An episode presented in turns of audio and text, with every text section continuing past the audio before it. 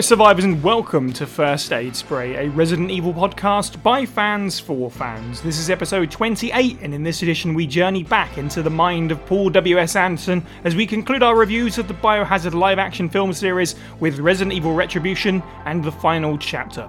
This is Anderson Verse, Part 3. My name is Cyniac, you can just call me Cy, and joining me on the panel this week, if recording podcasts about Resident Evil films is hell, this must be The Apocalypse. From Serial Box 64, it's Jordan Sugru. Hello, folks.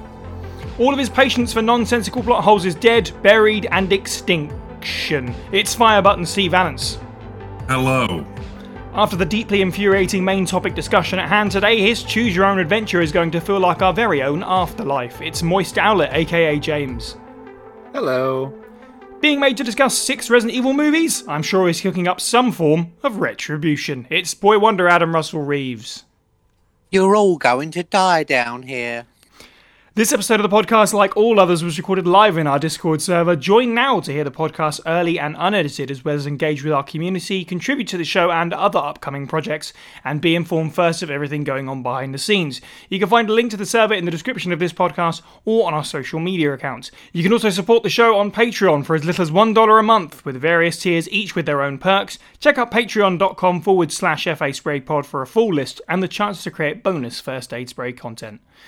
So shout out to our latest Patreon supporter. Thank you to Ian Patrick for joining the Patreon and uh, yeah, helping the show move right along. Whether we get to talk about great things or awful things like today, uh, all of your support is much appreciated. But before we get to the main topic of discussion, um, so we've got the news, we've got our own news. There's um, just only a little bit on that front, just the latest videos. Uh, we put out a couple of cool ones. Resident Evil's deleted scenes. This was Steve poking around in the files of the PC port of Resident Evil 1 uh, and finding some conversations that don't appear to be in the game. So we decided we'd put something together with that. And we also have a video out on five facts about tofu, which is edited by Mr. KDB from the server, making his debut as an editor for the channel. And you're going to be seeing him uh, doing further work for the YouTube channel in the future as well. So, with that out of the way, let's move right into uh, a rather big version of the biohazard news.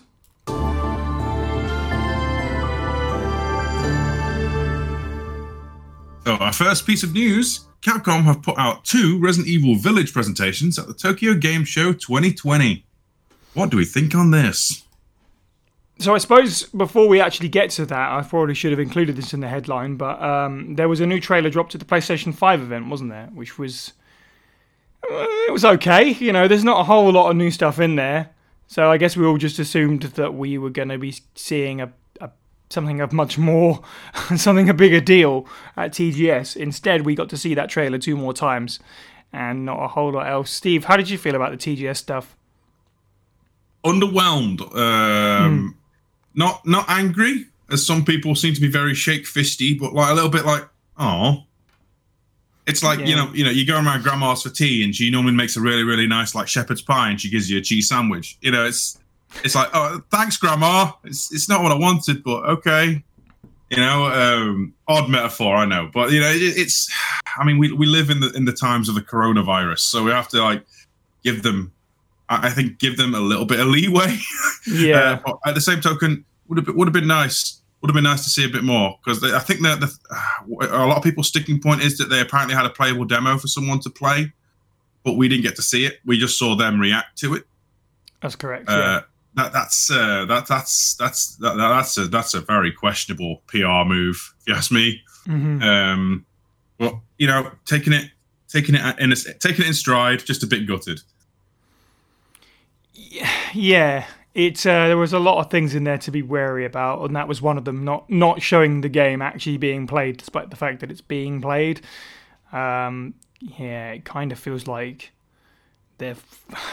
It stinks of me they're falling behind schedule very much so, and obviously to a certain degree, what can you do with that with everything going on right now? You know, uh, I'm sure it's affected what's going on at Capcom, but the biggest question for me is why do one presentation on Friday and then do another on Sunday, which was literally all the same thing? Just very much confused me. James, how did you feel about the TGS stuff? Yeah, I did. Um, I was. I, I made. I made my opinion known on- in the Discord, but Mhm. yeah, it was. It was pretty. It was pretty underwhelming. Um, I, I I found the I found it a bit annoying that you know kind of the the really important parts they just kept to Japanese. There was no even Yeah. any subtitles. It was like, come on, guys. Like I get it's the Tokyo Game Show, but you know, be a bit more accepting of the world.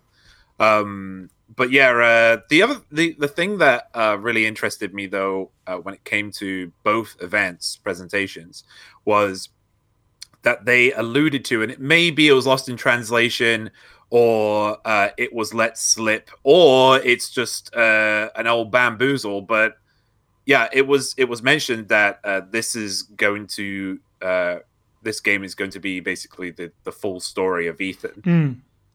right and they said with the the first trailer that you know someone this was going to be the end of someone's story and i don't know if that was just a let slip or maybe it was just a gotcha but yeah um that was kind of the only information i really took out of it. Um yeah i felt like i was while i was watching it i felt like i was in uh you know i was back in my gcse's and someone was doing a powerpoint on you know on the projector and you know with the with the kind of the graphics and stuff. But uh yeah um can't really say much more about it because not really much was said. Yeah, no, I mean you're right. Actually, it seems it's been very weird from a PR perspective in the sense that yes, somebody's his story will come to an end, which yeah they've now confirmed means Ethan. It's a bit of a not a great bait and switch since everyone was obviously discussing who that would be, and the possibility for be for it to be Chris was hanging there to be discussed. But now they've they've said that it's going to be Ethan that they're talking about, who, whose story is going Yeah, to wrap I- up in this game. and i yeah and i also worry about it because it's like okay like we didn't really get to know ethan in re7 he was just you. You're meant to he was meant to be like personified as you in the game and you didn't really get to know more like much about him. And there's no point trying to hype up uh, a death of a character or the passing on of a character that you haven't really built up because you don't get that rapport. That's not how writing works. So I hope they get us more connected with Ethan in RE8. Um, I really do, because if they don't and they just keep it the same as what it, it currently is with RE7, then it's just not going to be impactful. And it just definitely sounds like a gotcha. Yeah, yeah. They You did- mean they- RE Village? Come Yeah. on, man, it's not E RE8. My bad. Yeah, sorry. I'm sorry, Capcom. I mean, they did say that they, they want to expand on who Ethan is as a as a personality. At least that's something. And we one of the only really cool things that we got to take away from it was some new character art for Chris, who looks great, and Ethan's sort of new design. You get to see him dressed up basically as Ark Thompson at this point um, in his new outfit, shrouding his Uh, his face. But he, he, I mean, he, he has a head at least. That's new. yeah, um, stage one, Chris looks great. You're still assuming he's going to be a monster in this game. I didn't say that. word. Jordan, how do you feel about the old uh, Tokyo Game Show situation? Well, I think it's uh, it's it's a bit of a compromise, really, isn't it? Because it's it's the sort of almost the show will go on attitude with regards to the Tokyo Game Show, even with- with regards to the next gen launch. Uh, I mean, I was saying a couple of weeks ago that I I, I thought that uh, you know maybe they were being a bit premature with bringing in the new, the new consoles. How wrong I was because they're selling out everywhere. So you know clearly people are ready for it, but Resident Evil isn't going to be ready for those consoles just yet. Which is it just kind of throws you for a loop when you find out that they're also planning to make it current gen Right. uh, as well, which I, d- I don't know how I feel about it. It's, it's kind of great because it's kind of like, well, I'll be able to play it. But um, we had the same kind of thing with uh, Metal Gear Solid 5, you know, years ago, where there'll always be that kind of dissent. Oh, is it going to hamper or, you know, hinder um, the, the actual Mm. sophistication of, of the engine, of the gameplay, and all of that kind of stuff. I don't think it will, but there will there will be that discussion. Clearly, Capcom think that it, it makes sense for them to kind of put it out on uh, you know several systems, um, and that's that's their choice. But yeah, there wasn't much to go on on the trailer. I, I'm kind of used to that with Resident Evil. That there's always typically there's a teaser, and that teaser, as we found with with Resident Evil Five and with you know Resident Evil uh, Four, uh, can be very different to Yeah. what the final product is. Obviously, that is is typically in a completely different world, a pre-COVID world, that lovely pre-COVID world. Um, so uh, uh, yeah, there's there's not much to see. We just know where it takes place. We know who's in it. I'm a little surprised that they're still kind of uh, pushing Ethan. Nothing nothing against Ethan, but you know, as, Mhm. as you guys said, it's not like he necessarily has a whole lot of character. He is just he's just who you play as. They haven't necessarily built him up compared to some other protagonists. But hey, this game could change that. So I'm I'm fully open to it. Yeah, I think, and this is more a general statement about where we're at as an industry, but I, I assume the reason that Capcom are talking about bringing the game out for current gen as well as next gen is probably the idea that maybe not that many people are going to adapt to the new consoles that early. With everything going on, obviously lots of jobs being lost. Uh, perhaps predictions are, are, are lower numbers for people purchasing those new consoles, and they want to get as many units out to people as possible. That uh, that would be the the clever business way to look at it. You know, um, put it on systems that have already got a massive install base. But I absolutely understand the concern that also developing it for a less powerful system could have uh, ramifications on the the quote unquote proper version of the game. Um, you can see, I did a video, you can see me react to that specific moment as I was watching TGS, just incredulously, because they kind of half announced it. They were like, "Oh, we're thinking about doing it," like just, uh, which is a stupid thing to say, uh, because if they don't do it now, then they look stupid. So, uh, I mean, I guess surely they wouldn't have said something if they were pretty certain. That it seems like such a, such a silly thing to do, but it, it doesn't seem like they're completely know where they're going right now with a lot of things. Uh, I mean, Adam, this is Capcom. They Yeah. ported like RE4 to everything under the sun, so they- they'll get it. They'll port it. No, It'll be on both. yeah, almost certainly. Uh, and Adam, how did you feel about the TGS stuff? You know, I've kind of avoided it to be honest. Mhm. Um, I mean, I I was happy with kind of what we saw as a teaser the first time around, and other than this podcast, I'll try and go on to more of a lockdown. Yeah, Um, just because that's how I prefer to do it. Um, I don't mind hearing details, but I don't want to see too much else. I, I prefer it to be fresh.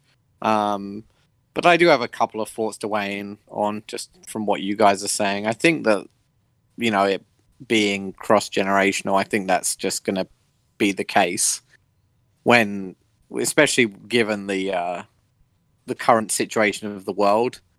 Um, I don't think you know you would have seen Sony saying that the new Spider-Man game and the new Horizon game would be cross generation if it wasn't for s- this situation. right. You know, th- those are big hitters for a new system, and to offer them on the previous system is kind of like a yeah, we know that lots of people don't have money, so I I see a lot of production houses uh, and companies following suit. Um, in terms of Ethan's story coming to an end, I think I said that's most likely what it was when we talked about like the reveal trailer. Um, I can't see it being too much of a big deal, to be honest, in my personal opinion. Um, and I think that just kind of comes with a first-person game.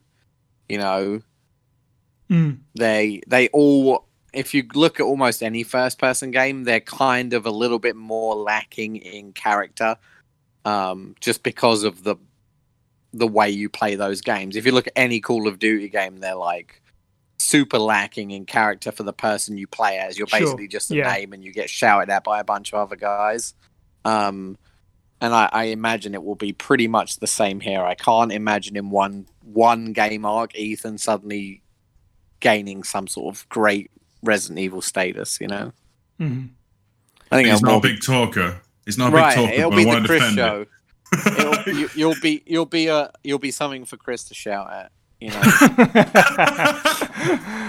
yeah, no, that's true. Actually, it is often the case that the sort of um, characters around the protagonists in those sort of games get way more character because they're doing a lot more of the talking because they're talking to you about what's going Yeah. on. So yeah, Yeah, Um, you mostly talk to yourself in in first person games. that's true. So That's true. There was just to just to wrap this last bit up. There isn't a whole lot of extra new material um, from the trailer to glean, but we do have confirmation of a merchant. I guess um, it isn't going to be Granny Resi, as she's uh, become to be known. Uh, we yeah, there's a there's a new character who shows up at the end of the trailer. It seems to imply that he's the merchant. So I, I guess that's the big takeaway of that trailer. Oh, the penguin. Yeah, the penguin. That's right. Yeah. uh, I, I, wish it was just RE4's merchant again. You know, so everyone could literally wink and a nudge and go, "Hey, how you doing, stranger?" Um, I don't see why it couldn't be either. Really. Yeah. That would have been excellent. I didn't see it obviously, but you know, we everybody always like he's like one of Resident Evil's mysteries. You know, like what's going on with the stranger? Yeah. Like, ha- like the merchant. How's he? Like, what? What is he? He's got weird eyes, but he talks normally. He sells you stuff. Talks normally. Uh, Yeah. Bit of, a, bit of a stretch there. I'd have just. Uh, uh, may- maybe maybe he's the merchant's son. Okay. Deep if, if the penguin is tied to the plot, right? Great, keep him as part of the plot. But if he isn't, Capcom, I don't normally advocate for DLC, but I would happily have a skin pack for the merchant, so he just looks like the RE4 one. Just saying. Um, That's yeah. I think what you mean there is you just got to buy the PC version because someone will swap that out with a mod. Okay. Yeah, after they do all the sexy Ethan mods, then you get the, uh, So, a, a, a slight salve to the uh, the moderate disappointment of this the previous news. A new CGI miniseries called Resident Evil: Infinite Darkness has been announced for Netflix. Yeah, so on Saturday evening, um, this was accidentally tweeted by Netflix Portugal um, uh, and then summarily removed a little while afterwards um, because it was meant to be the surprise announcement on the Sunday G- uh, TGS stream thing. Um, so without the context and just having the trailer, which has no dialogue or anything like that, we, we assumed it was a fourth uh, CGI movie. Uh, but at the actual TGS presentation, they announced no, it's it's a, it's a mini series. It's like an episodic show um, that's going to run on Netflix alongside the live action. They're going to be completely separate. Uh, looks to be starring Leon in like a mob boss mafia suit sort of thing going on, and Claire in a Revelations two costume. So start your debates now about where the where it, in the canon this is going to be set. But nonetheless, very exciting because for one thing, we had no idea this was coming, even though obviously it was announced accidentally 24 hours before it was supposed to be or whatever. Um, it just dropping out of nowhere. Everyone went crazy. It was nice to have a surprise like this for once. Uh, James, uh, oh sorry, go no. ahead. sorry, I mean, I don't mean to just jump in, but it's it, it's nice that with all the people like literally like over the past couple months been getting really uppity about a Netflix live action series that Capcom just like out of nowhere. Oh yeah, there's, there's going to be a uh, it's going to be a CGI one, and uh, the, the the fan reaction is the polar opposite for the most part. yeah. Yeah, some people think that it's a reaction to the reaction, but I don't think you can do even that much work in two weeks or No. whatever. There's no way. No right? way, no. Uh, James, what do you think of the Infinite Darkness reveal? Okay, I do this all the time. I'm hype. It looks so good. It does. I love.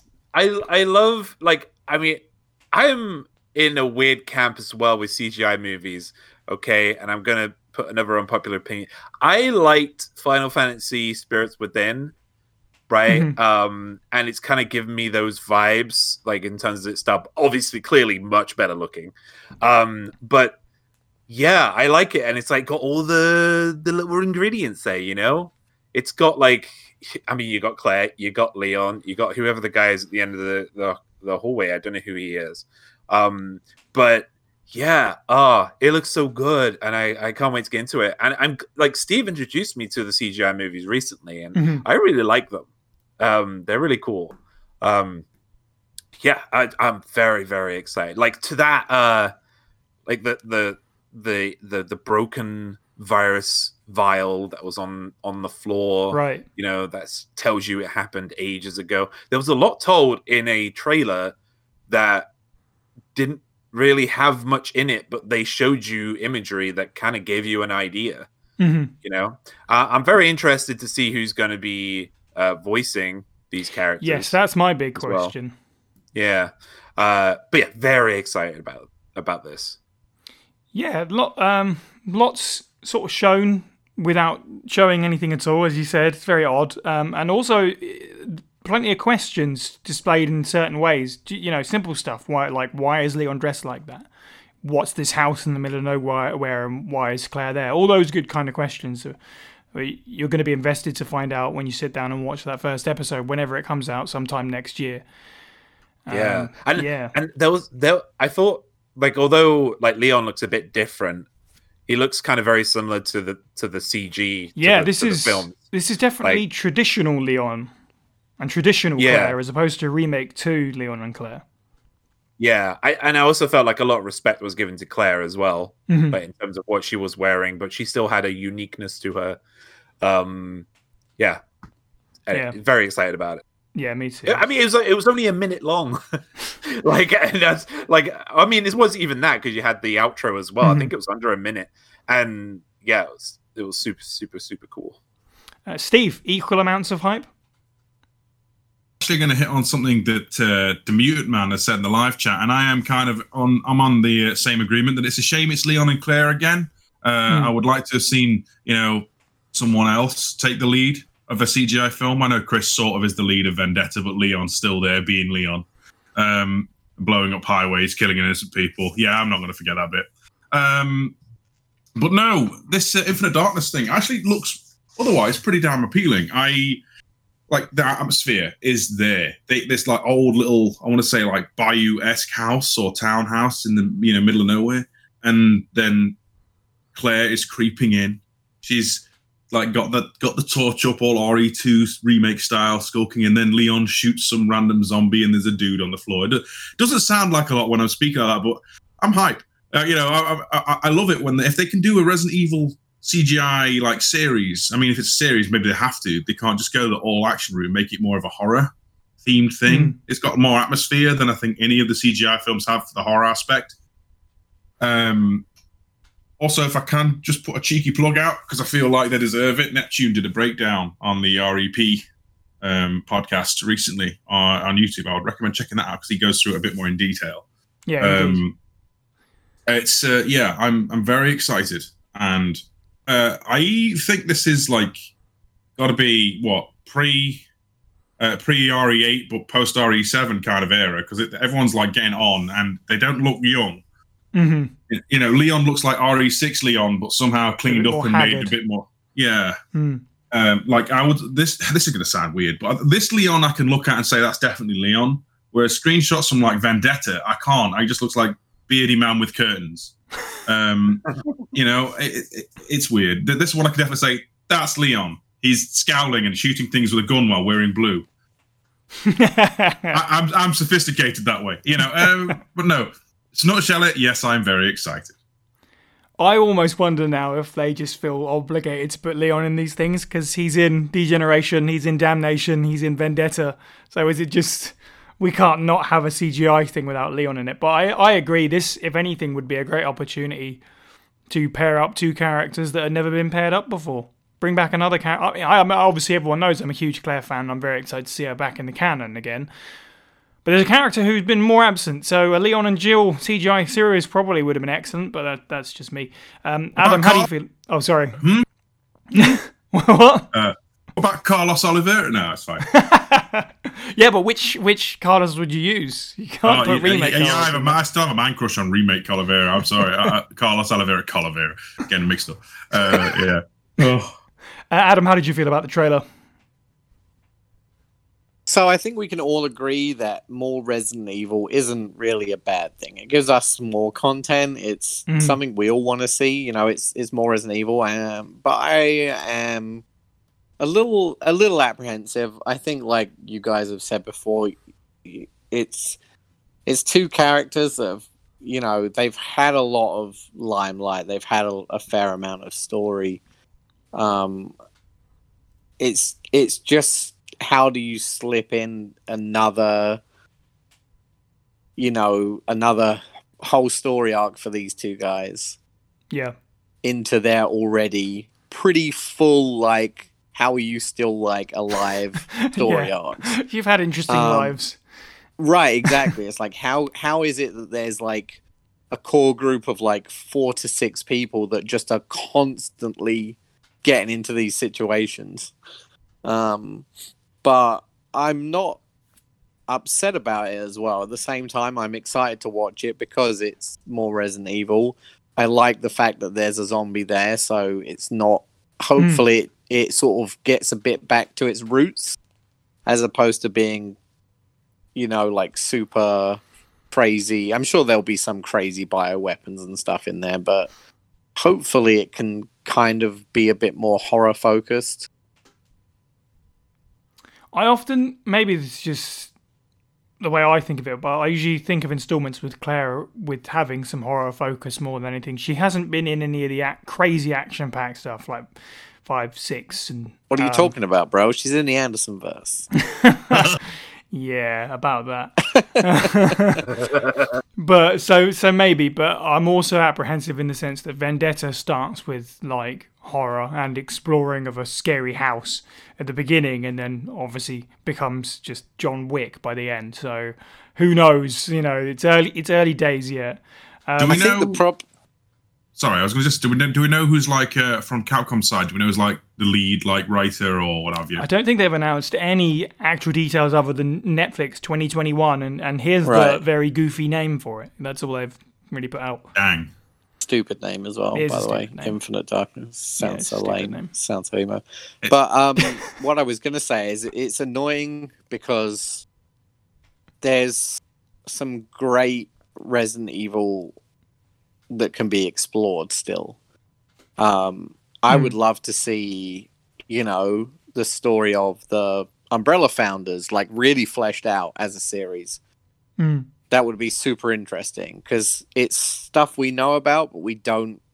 We're never really given full access.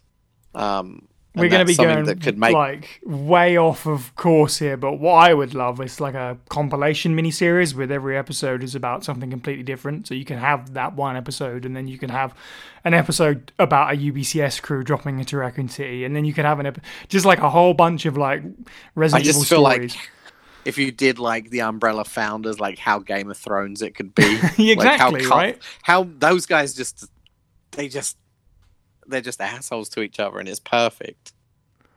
And finally, Jordan, how did you feel about the Infinite Darkness trailer? Well, first of all, I'll say that I'm not necessarily uh, that familiar with the CG movies. I think I, I think I watched the first one back when it back when it came out, but I ne- didn't necessarily kind of keep up with them because, to be quite honest, there is so much uh, Resident Evil media to keep up with, and it's kind of been that case over the last 15 years, I would say.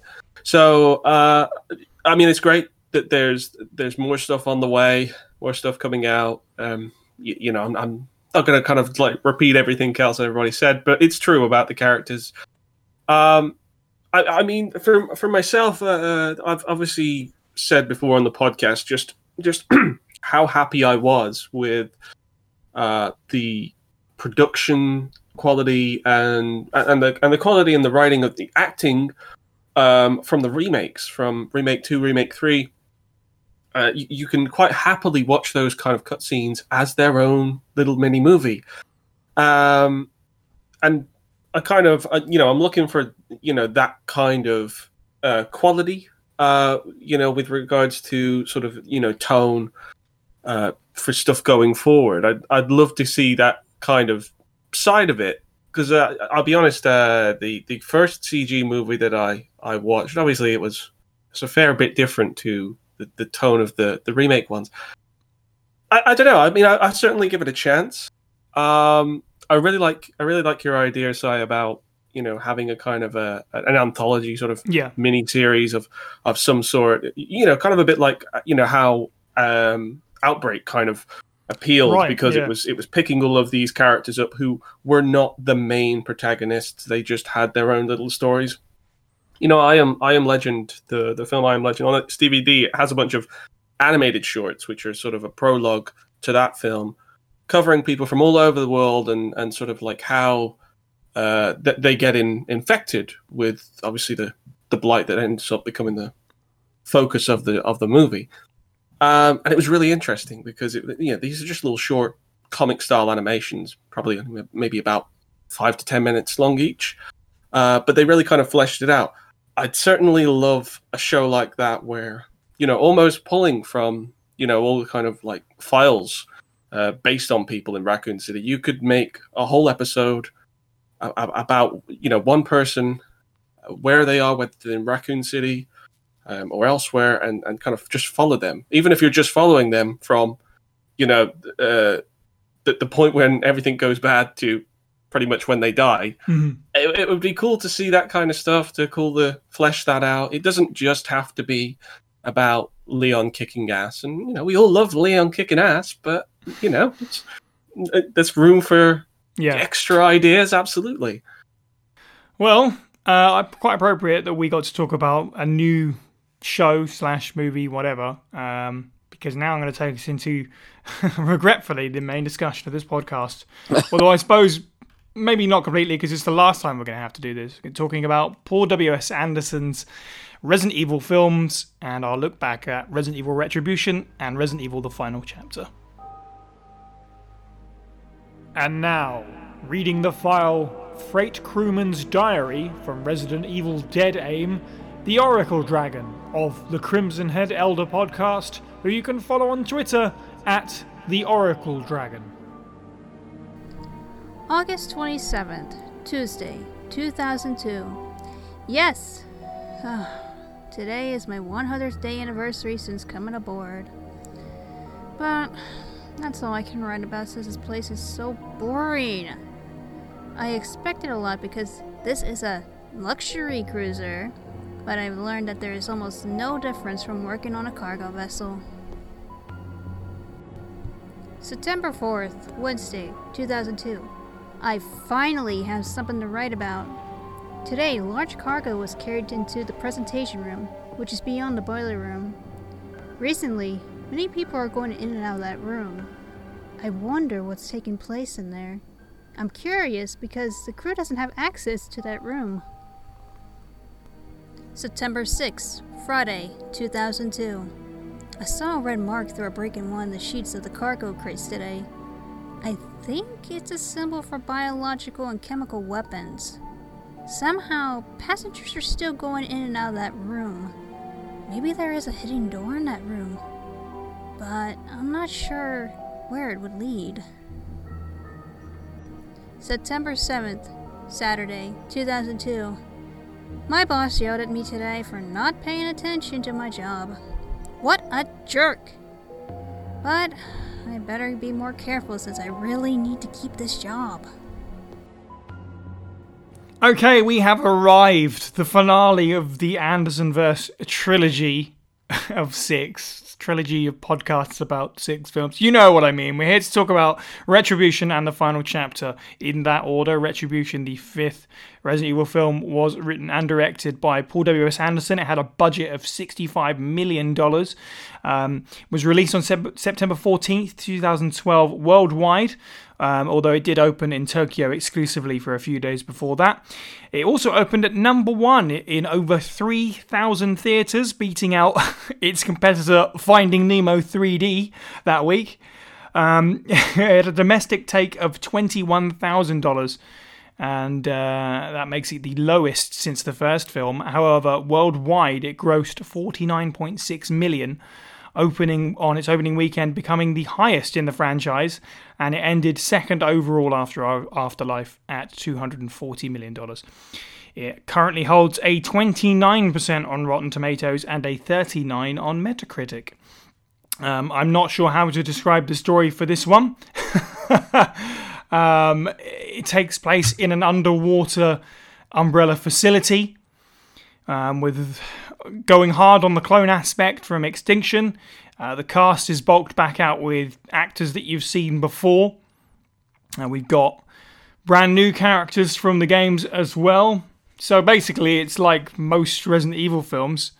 Um, but before we get right into tearing it apart, I don't know what everybody's first reactions were to this? Like, have you seen it before? That kind of question. So, uh, Adam, why don't you kick us off? You, is this the first time you've seen Retribution, or were you unfortunate enough to see it previously? Uh, I saw it last night for the first time Right. and okay. last time. uh, Steve. I can't remember. I'm sure I saw it at the cinema, but this one, like, just uh, I, I might have watched it on Challenge TV when I thought I was watching the Crystal Maze. Uh, You know, I, I don't know. It, th- th- this one I've seen before, unfortunately. I'm pretty sure I've seen it in the cinema, but this one's just like you know that there's like a grey spot in your memory. Mm. It, it resides there. Yeah. Yeah, I, I've got that grey spot right now. I'm trying to think of how the movie even starts. Uh, James, is this your first time seeing Retribution, is it? Uh, no, no. Uh, No, unfortunately, okay. I've seen this film many times. Fantastic. Um, Such a glutton for punishment. no, and it's because uh, when we first started this uh, film club, I wanted to watch the entire series multiple times so I could truly get a feel for how bad it is. Right. And it was after, I wanted to do it after as well of having kind of the knowledge and the insight of the Resident Evil game series as well. Um, Mm. Because beforehand, I didn't see a problem with them. I thought they were still bad films. I didn't think they were Resident Evil films, but I thought they were just, eh, it's just an action film, you know? Hmm. Um, but yeah, now kind of with the uh, with the Resident Evil knowledge that I have now and insight, um, and kind of as growing up as well, and kind of getting more into media and stuff, I, I realize just how terrible they really are, and especially this, and just this one. Uh, oh god, the last two actually. The yeah, I can't believe the last one's called the final chapter. It's uh, we'll get into that um, but yeah, uh, I, I, I, I, wa- I didn't watch it in cinema. I bought the entire box set in like a few years ago, I think, Mhm. um, of them all. Uh, yes, F's in chat, please. Um, and uh, yeah, then I then I watched them recently, and yeah, I don't I don't like I don't what's it called again? I watched it this morning. Retribution. Retribution. Right? Yeah, I I, I didn't like it. Nice original subtitle. Retribution. And uh, Jordan, have you seen this film before the podcast, as in previously? No, no, never se- never seen it before. The only thing that I kind of associate it with with a long time, and same goes for Afterlife really, is that it just get bund it would just get bundled with 3D TVs and 3D Yeah. Blu-ray players that are on clearance and stuff like that. It is you know it is just one of those cheap action flicks that are just kind of sold off and.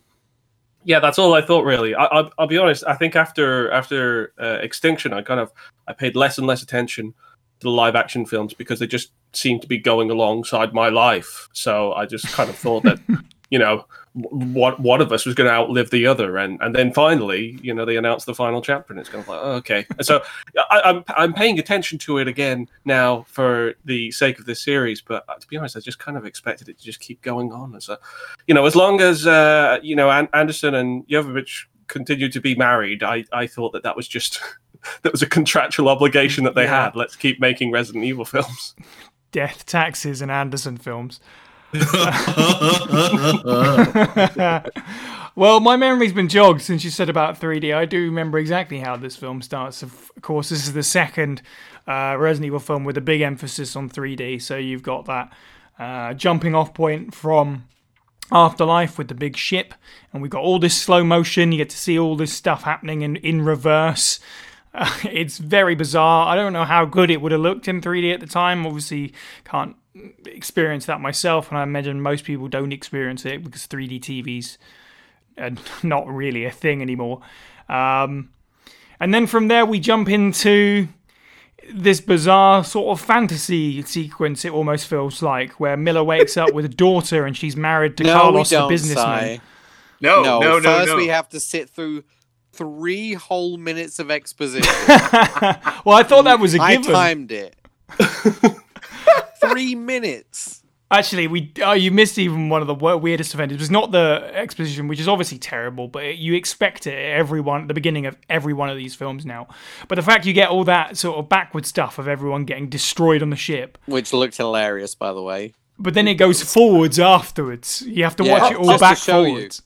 Forwards. I'll be honest. I quite, I did quite like that. I thought it was quite stylish as an intro. It looks kind of oh, stylish, but I didn't I need was to see like, it twice. that's yeah. I was, I was like, oh, that's that's kind of pretty and It stuff just like looked that. Um, hilarious to me. but I, uh, I think I think it's because it obviously kind of it pulls out of the water, and you kind of get a, a, greater and greater reveal of all the chaos that's going on, and all of a sudden, you know, Jill Valentine's there and everything. But I was I was thinking about it, and I was remembering when this film came out, 2012, right? Mm-hmm. And I was thinking, ah, well, you see, the previous year that Dead Island trailer came out, and that was all in reverse, and I just thought. There we go. I think I know where the inspiration came from because that was a very effective trailer, and uh, that's I, I, I could be wrong. Maybe it's Do you just know a what? funny coincidence. I know. I'm almost certain you're 100 percent right. Like skipping, Yeah, I would believe it. Skipping right to the end of this film, like out of nowhere. It's never happened before, but you get a Mortal Kombat X-ray moment with some bones breaking, and that must have been around this time as well. So clearly, yeah, Anderson just seeing things you know he likes in other properties and just nicking it wholesale. So I imagine you're probably right. There's it's probably a big rip off for that that Dead Island trailer. My I, I, I, I mark this down as the biggest Mary Sue in the series to date. specifically what though? That entire three minute intro. Oh. well, okay. Uh, so, uh, you know, in preparation for this podcast, um, I, I wasn't on the previous Anderson verse uh, podcast, so I missed out on Afterlife the first time. I decided to watch all three of these films in one go, one after another. And poor let me just say, So that- sorry. there is there's something about this film series and clearly not trusting the audience to have ever watched or remembered another Resident Evil film because they put that exposition it's always different but they always put that exposition at the start of the film. My name is Alice. Are you? Did- I I worked at Umbrella. Did you? They Yeah, were evil. every were time. they? Y- you know and it's yeah you you certainly cannot marathon these movies it, they they are deliberately designed to not be marathoned they're like like Mm. bright Oh, colors on a especially when it poisonous comes frog to the last one. Yeah, we'll get to that. The disconnect between yeah, we're we're definitely getting to that. Yeah. yeah, um, but I, I'll tell you what. I remember the first time I watched this, I absolutely hated it, and I thought it was probably the worst one. I found so much of it, including the bringing back of all these characters, so cheap. I, this time around, I I didn't hate it as much as I thought it would do. This sort of opening sequence is a bizarre ride of strangeness with the suburban sort of lifestyle that Why was that sequence so long? I mean, it's because he watched Zack Snyder, Zack Snyder's uh, Dawn, Dawn of the Dead. remake. yeah, that's what it it looks like. Yeah, and then suddenly all the zombies are attacking, and the people are driving around so with zombies long. hanging off the cars. And I didn't hate it, but maybe it's because it reminded me of the Dawn of the Dead remake, which is actually you know like a guilty pleasure, if you like, of mine as well. Yeah, in it's decent. isolation, in isolation, it's a cool sequence. But you know, as we have studied, uh, you know, Anderson's films, we know he's only got a limited amount of tricks, and one of his tricks is the the fake out intro. You know, where Alice wakes up somewhere, it turns Mhm. out to not be what it is. Um, and and then that's when the, the rest of the movie begins. Yeah, it was. It How was many cool. It times in this damn film series is she gonna wake up?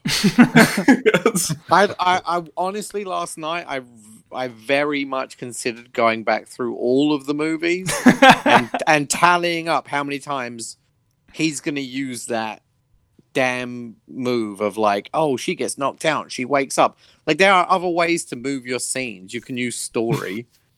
Jesus. fake fake out, wake up, uh, clones, Laser Um, grids. laser CGI laser grids. Yeah, Face sucker CGI maps, zombies. yeah. Again, monsters aren't explained at this point. Um, We've got the Las Plagas in here for reasons. No, we don't. Those Just- Las Plagas zombies that they, they call Las Plagas zombies Hmm. are literally let's just rip off Outpost.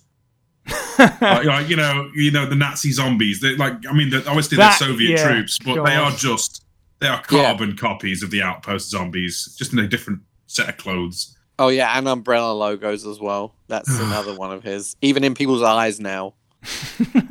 How, did you? Because I, uh, interestingly enough, I watched these movies on 1.2 speed, um, right? Because like uh, That is The whole way- galaxy brain right there. Why whole did I do that? the whole way through, and it's just so jarring. I know. I, I, I obviously I was I was playing at 1.2 speed, but when you play at 1.2 speed, you realize just how many cuts the stupid choreography scenes have. right? They have Yes. they- like it's Yeah. like cut, cut, cut, cut of one kick. It's like oh yeah, Liam so many jump Taken. cuts. So many jump cuts. It's, insane. horrible to he watch. took that from Transformers. Didn't he? Did Transformers right? No, way. No, that was Michael Bay. That was Michael Bay. That movie is insane for jump cuts as well. It's just. ugh. I'm Well, still in awe of the power move of 1.2 speed. I have to do this again. It's like, You're a fucking genius. A- And and for this and for this one, that's basically watching it at normal speed because of the amount of slow motion used. I mean, to give credit to Paul W. S. Anderson, for for one thing, he he certainly loves a certain industry and, and being able to provide jobs for so many people over the course of a six film history. You know, loads of people, uh, you know, had their employment based upon special effects and set design and makeup and all of that stuff. That's all great, and those things are actually quality assets throughout the films. Uh, so he absolutely loved those guys. He clearly hates his editor because here's 600 shots um, of, of like one fight sequence from the final chapter. Here, here you go, Mr. Editor. You've got to try and turn this into 26, second, 26 seconds of footage, you know? Good luck. There's so many shots. It, it, it almost gives you whiplash. If There's so many only- shots. If only the fight scenes lasted 26 seconds. Well, uh, uh, what kind of speed do we need to have that on to make them 26 seconds? Right. But it's funny that you say that because there's that. All the, uh, but uh, we're talking about all the reusing of the same tropes over and over again, like the CGI maps and the waking up and laser grids and everything else. But this film uses loads of footage from the previous ones as well, including so when Alice does a waking up trick and uh, eventually sort of gets out of this little cell she's in. Um, she's walking through a simulation of Tokyo, essentially, and um, Entirely in slow motion for like Is- 10 minutes. Right. But then there's this whole segment uh, with the girl in the rain or whatever it is, with the, all the umbrellas and stuff, that's just ripped directly from the previous film. Now it has context, I guess, this time when they show it. It's so weird. It's like not like they planned that ahead. Of course not. But it's like. Uh, did he write as he was writing? I was like, oh, cool. That thing I've already filmed would actually fit in better here. I'll just reuse it. It's so weird. I think he, I think he did plan it because because uh, you know after afterlife and retribution, obviously they take one after another straight away. So I think he must have wrote them uh, at the same time, Wrote. and um, so he, he probably he probably knew that that sequence was going to be at the start of the previous film. It's going to be the start of this film. Um, you know, film it at the same time. Obviously, kind of diverge in exactly you know what purpose each of them lends to their respective films. Uh, but yeah, I think I think he probably would have just done that because it's not like they necessarily uh, released too far away from each other. Mm, so their, their productions probably would have crossed over.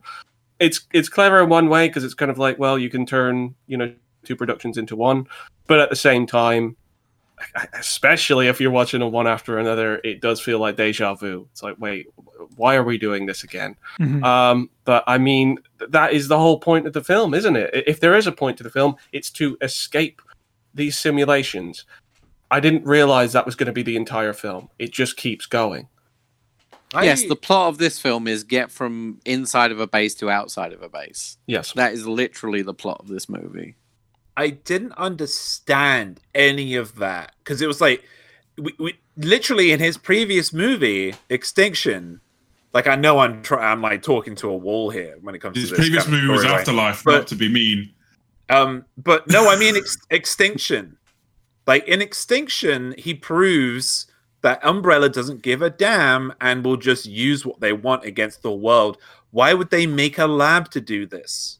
I did, I, but I mean, I'm trying to bring sense to a nonsensical story. So Yeah, that's the thing, and obviously we don't want to get too far ahead of ourselves, but it's hard to really care about these bits where it's like, oh, actually, we've got this so we could simulate um, an outbreak in all the major cities of the world and then sell them, sell the T virus to the rivals. It's hard to really care about any of that when you know the, the you know the the reason for the T virus and, and, and all the backstory is going to get changed the next time it comes up anyway because it's gone through so many iterations already and we're you know we'll get to the big retcon movie later but yeah, you know stuff like that you just like oh okay. Yeah It- all right it's not it's not time for teal facts yet. well what, what's so funny about that as well is that um, obviously we've talked about the Silent Hill films now um, that will or won't be out for the public depending on when you listen to this uh, because it's Patreon exclusive for a little while. Um, so coming directly off of the second Silent Hill film into this, I miss it, Cy. uh, I miss Silent Hill Revelation. do you know what I? I had fun with this movie. I was n- not nearly as bad um, as Silent Hill Revelation for me because this actually had some stuff in it. Like there was there was different locations and stuff. Yeah, okay. yeah, the there's underwater. a lot happening. Yeah. yeah, there's stuff going on to keep you occupied. Yes, there is. It's- There is stuff going on. There's one thing that isn't going on is plot. No, it's it is just a real like a ridiculous thrill No. ride type thing. I just love that the the underwater facility is basically just Anderson going, "Oh, I've destroyed the entire world in the last few films, and I don't really know where to go next, so I'm just going to seal everybody underwater." But by the way, that is another trademark of Paul W. S. Anderson. At some point, at, at any point in the film, there will be a big pan out from wherever the environment is, and it will pan out to some mega structure or some destroyed state. Um, it, it, it's always a massive pan out to some kind of massive CG destruction uh, landscape.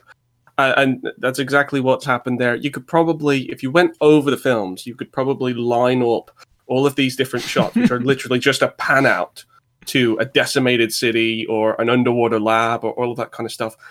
To be fair, there is a little bit of plot. Um, I think I counted it, it's- it's maybe about like half an hour in. Um, yeah, that's one you- of my you- notes. It's 30 minutes. yeah, you you you finally see Wesker, and he gives the most bare bare bones plot summary of of what you're going to see for the remaining hour, and it is get out of this place. I'm working with you now. what? you know, it's like it's so strange. Like. Oh, allegiances don't matter anymore. Listen, you've got to get out of the umbrella facility. I know I'm umbrella, but you know, whatever.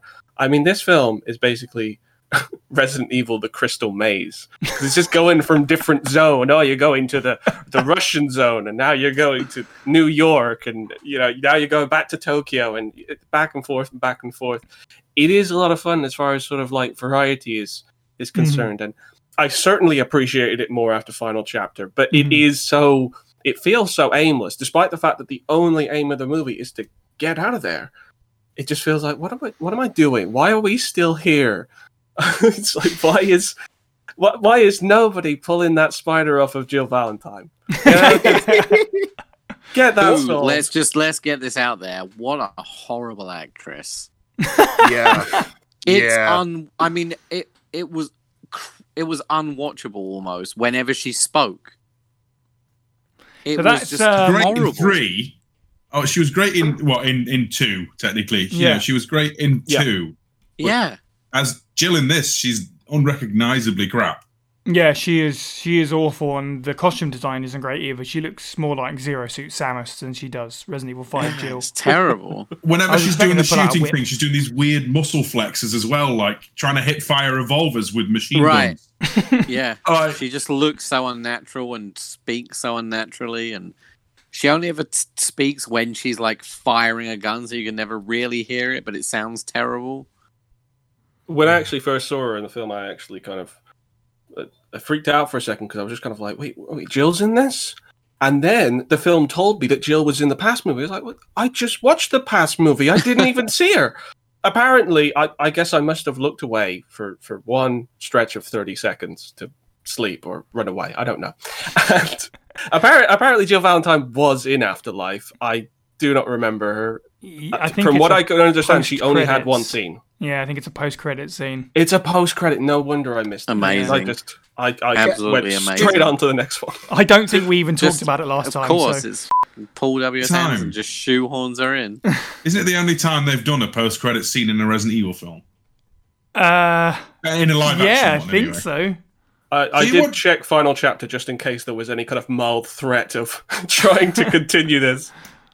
um to to bring a little bit of positivity to the movies right again because this is c- kind of uh consistent with every time we see this guy but wesker is good Yeah, actually, like him. that's my top note for characters is Like- that Shawn Roberts' Wesker impression has gotten better. There's a then to bring reason it- for that. But then, though. but then to bring it back down, who the f- throws away a deagle? who does that for a knife? Who does that? Anyway, moving on. Remember that we we we have been shaped by Wesker's hammy performance in the games. Mm, So True. that's why we're completely on board with Wesker being a ham in the movies. mm. Absolutely, We love it. We know that's the Wesker we love, and that's that's the Wesker we want. Unfortunately, it doesn't translate to all the other characters.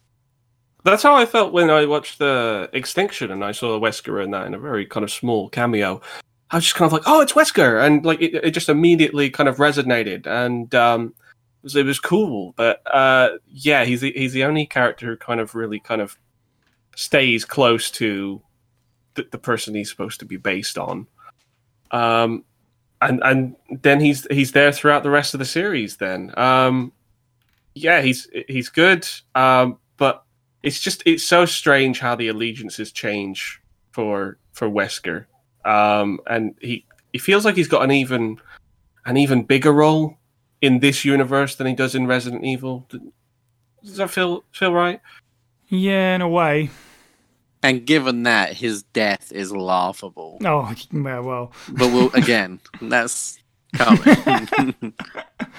Um, so I basically just let everybody just go at it instead of trying to lead the conversation there. We just rambled away for ages. So I'm going to go around and ask everyone what they sort of felt about the quote unquote plot. Uh, Steve, how did you feel about the story, the pacing, and all that? there was a there was a pace, there was a story. No, I'm kidding. Um, honestly, compared to like this is literally under the lens of the last film we watched for the podcast, which was Silent Hill Revelations 3D. Mhm. Uh, it was great, Yeah. uh, but you know that's a very, very, very, very. Can we like copy paste this about a couple two thousand times? Low bar to beat. Um, you know, so it, I, I don't even know what to really say because it's like it was a film that you kind of my eyes just glazed over, and then the credits rolled. I thought, huh, that could have done with Richard O'Brien being in it at some point. You know, for you know the Crystal Maze. it's no, I just I ain't got I ain't got praise for this film. The, the, the plot is complete nonsense. In that let's just stick some Resident Evil characters in our little f***ing- sorry Sorry. uh, our, our little test environment so we can have lots, lots of wacky shenanigans and have car chases and things explode and let's rip off as many different like horror related media as we can along the way you know I, uh, if i had to give it credit I, I did appreciate that we had some variety but it's, it's, it feels so forced and fake i mean they can't even figure out a new final boss for their film so they throw a bloody licker in yeah. Let's just make it like twice as big. Ooh.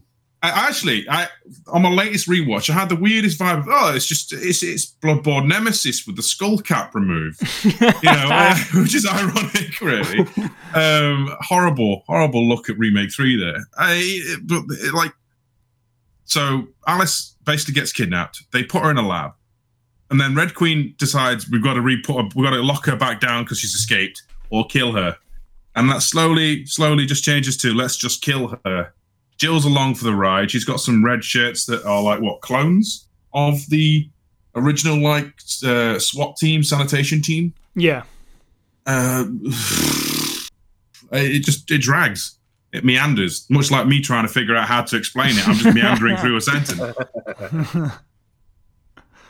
What's so funny about that licker bit is, unfortunately, it, it starkly made me remember the first film and how, and even up to Extinction, where they try to explain things.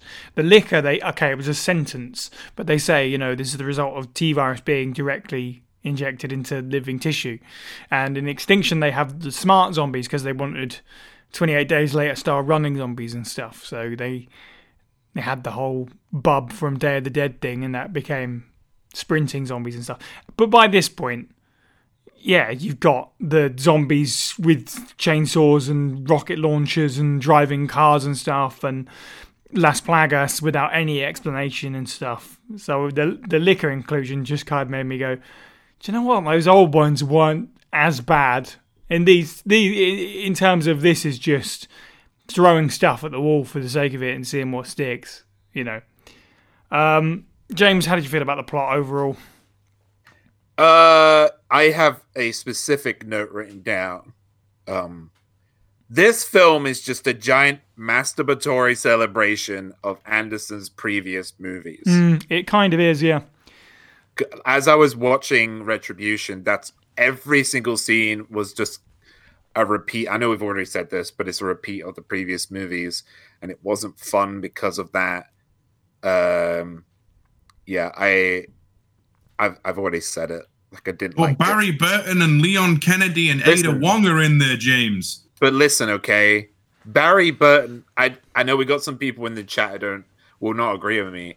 Barry Burton was done dirty. Okay, they waited an hour and two minutes to say his goddamn name. Oh no, I think everyone was done dirty. Maybe not Ada, but that's only because Yeah. they got a voice actress to do it. That's Right. right. And then yeah. like no, Ada was very subdued. yeah, He played very straight for for Ada Wong. Uh, Leon and Barry, though, yeah, they were done bad. They they were like porn parody versions of Barry Burton and Leon. Dude, you hit the nail on the head. Uh, and it's not like there, there there aren't actors that I would I would personally you know choose for for Barry and Leon. They certainly weren't it. And it's not that I have anything against the actors. In fact, the actor who played uh, Barry, I've, I've seen him in other things. He was in Lost and stuff like that. He's great. I think he's a maybe you know even then he's sort of like a you know, a bit too young for for Barry. I always think that Barry is kind of you know slightly slightly older, kind of like looks so looks Older over and the rest of the bigger. group. Yeah, older and bigger. Um, um, I'm I'm gonna forget his name. Uh, off off uh, Stranger Things. um, Um, David Harbour. yeah, yeah, Yeah. he is. He's he's Barry Burton to me. Like Mhm. oh if Yeah, if, if, 100. in a live action Resident Evil, that would be that would be my pick. 100%. I agree. yeah. Yeah.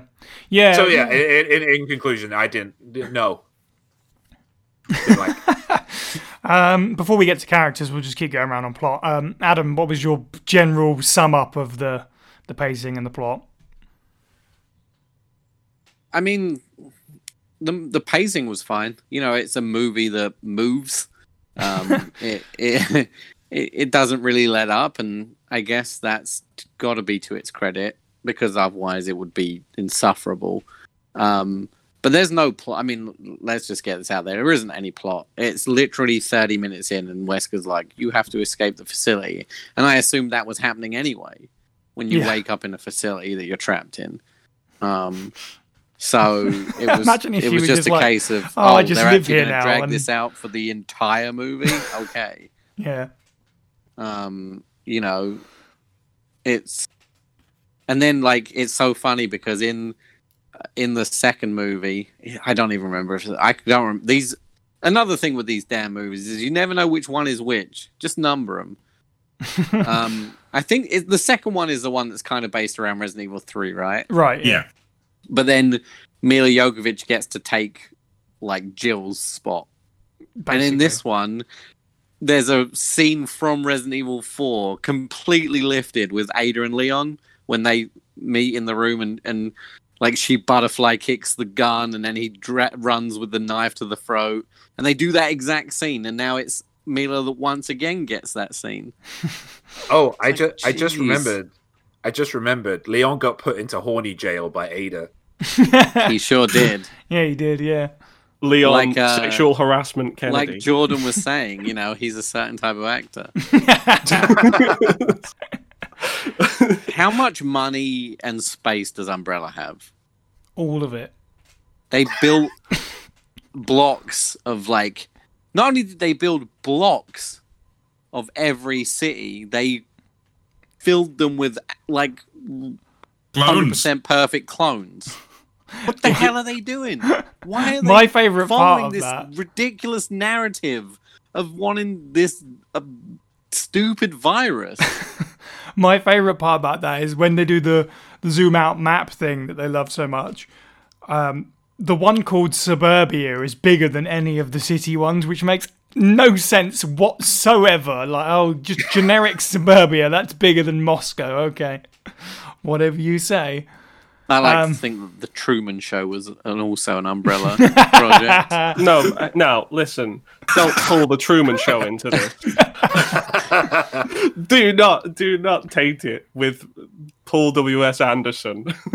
the the funny thing is, is you were like like as much as we like Ada Wong looked the part, which is probably why we're giving her Mm. some slack. But realistically, like all she does is expo for what the film is already telling us as well. Like at Yeah. one point, he's like Wesker's on the screen, and he and they when you've just met Ada, and he's like, you know, whoever is coming for you now, and then.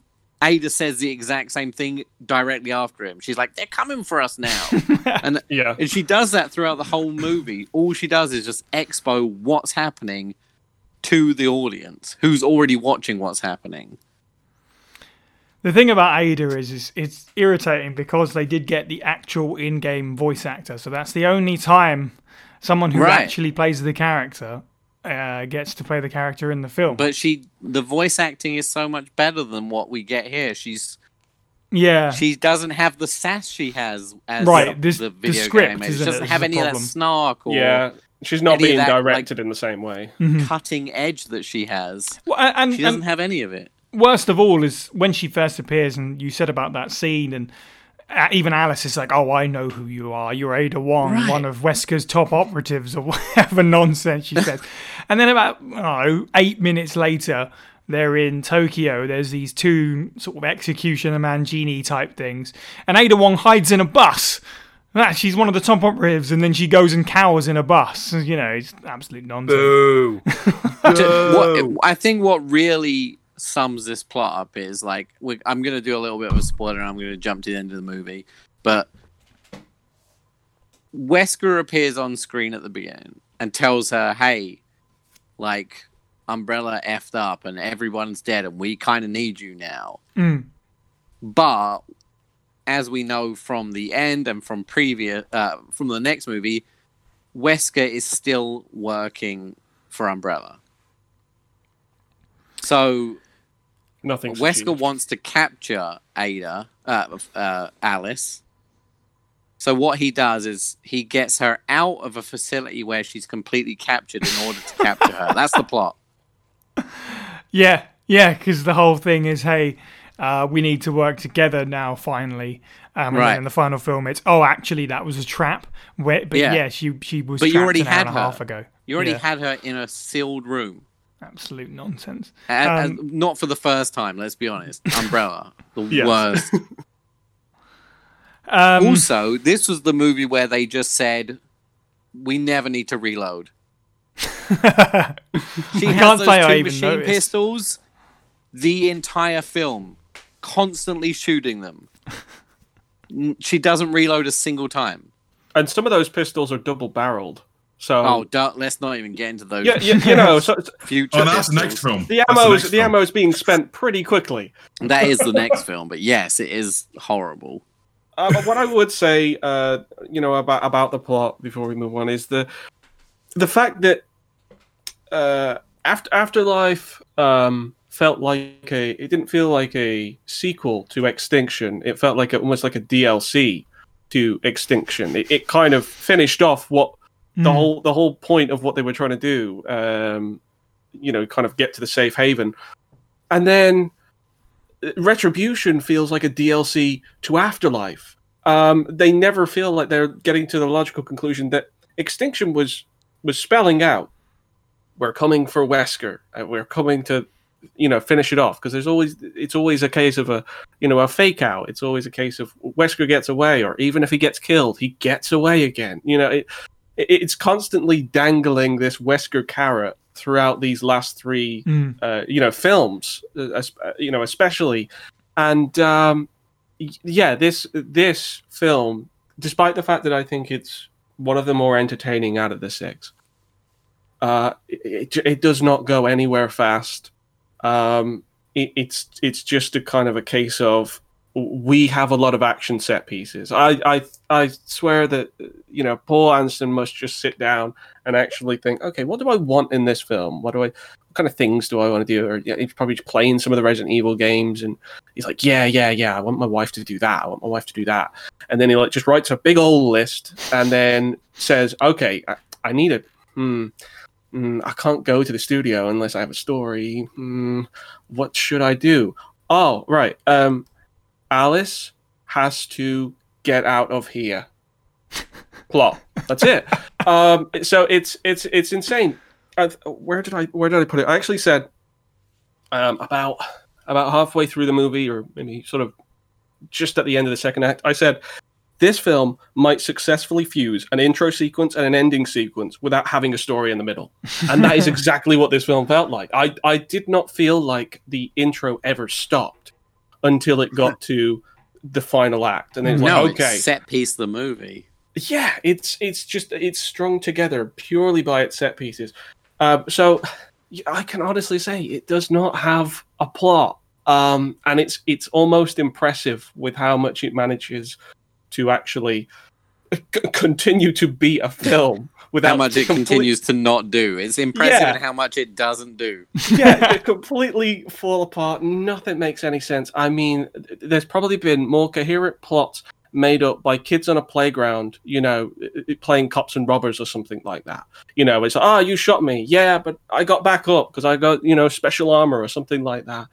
Um, it's just That's Alice.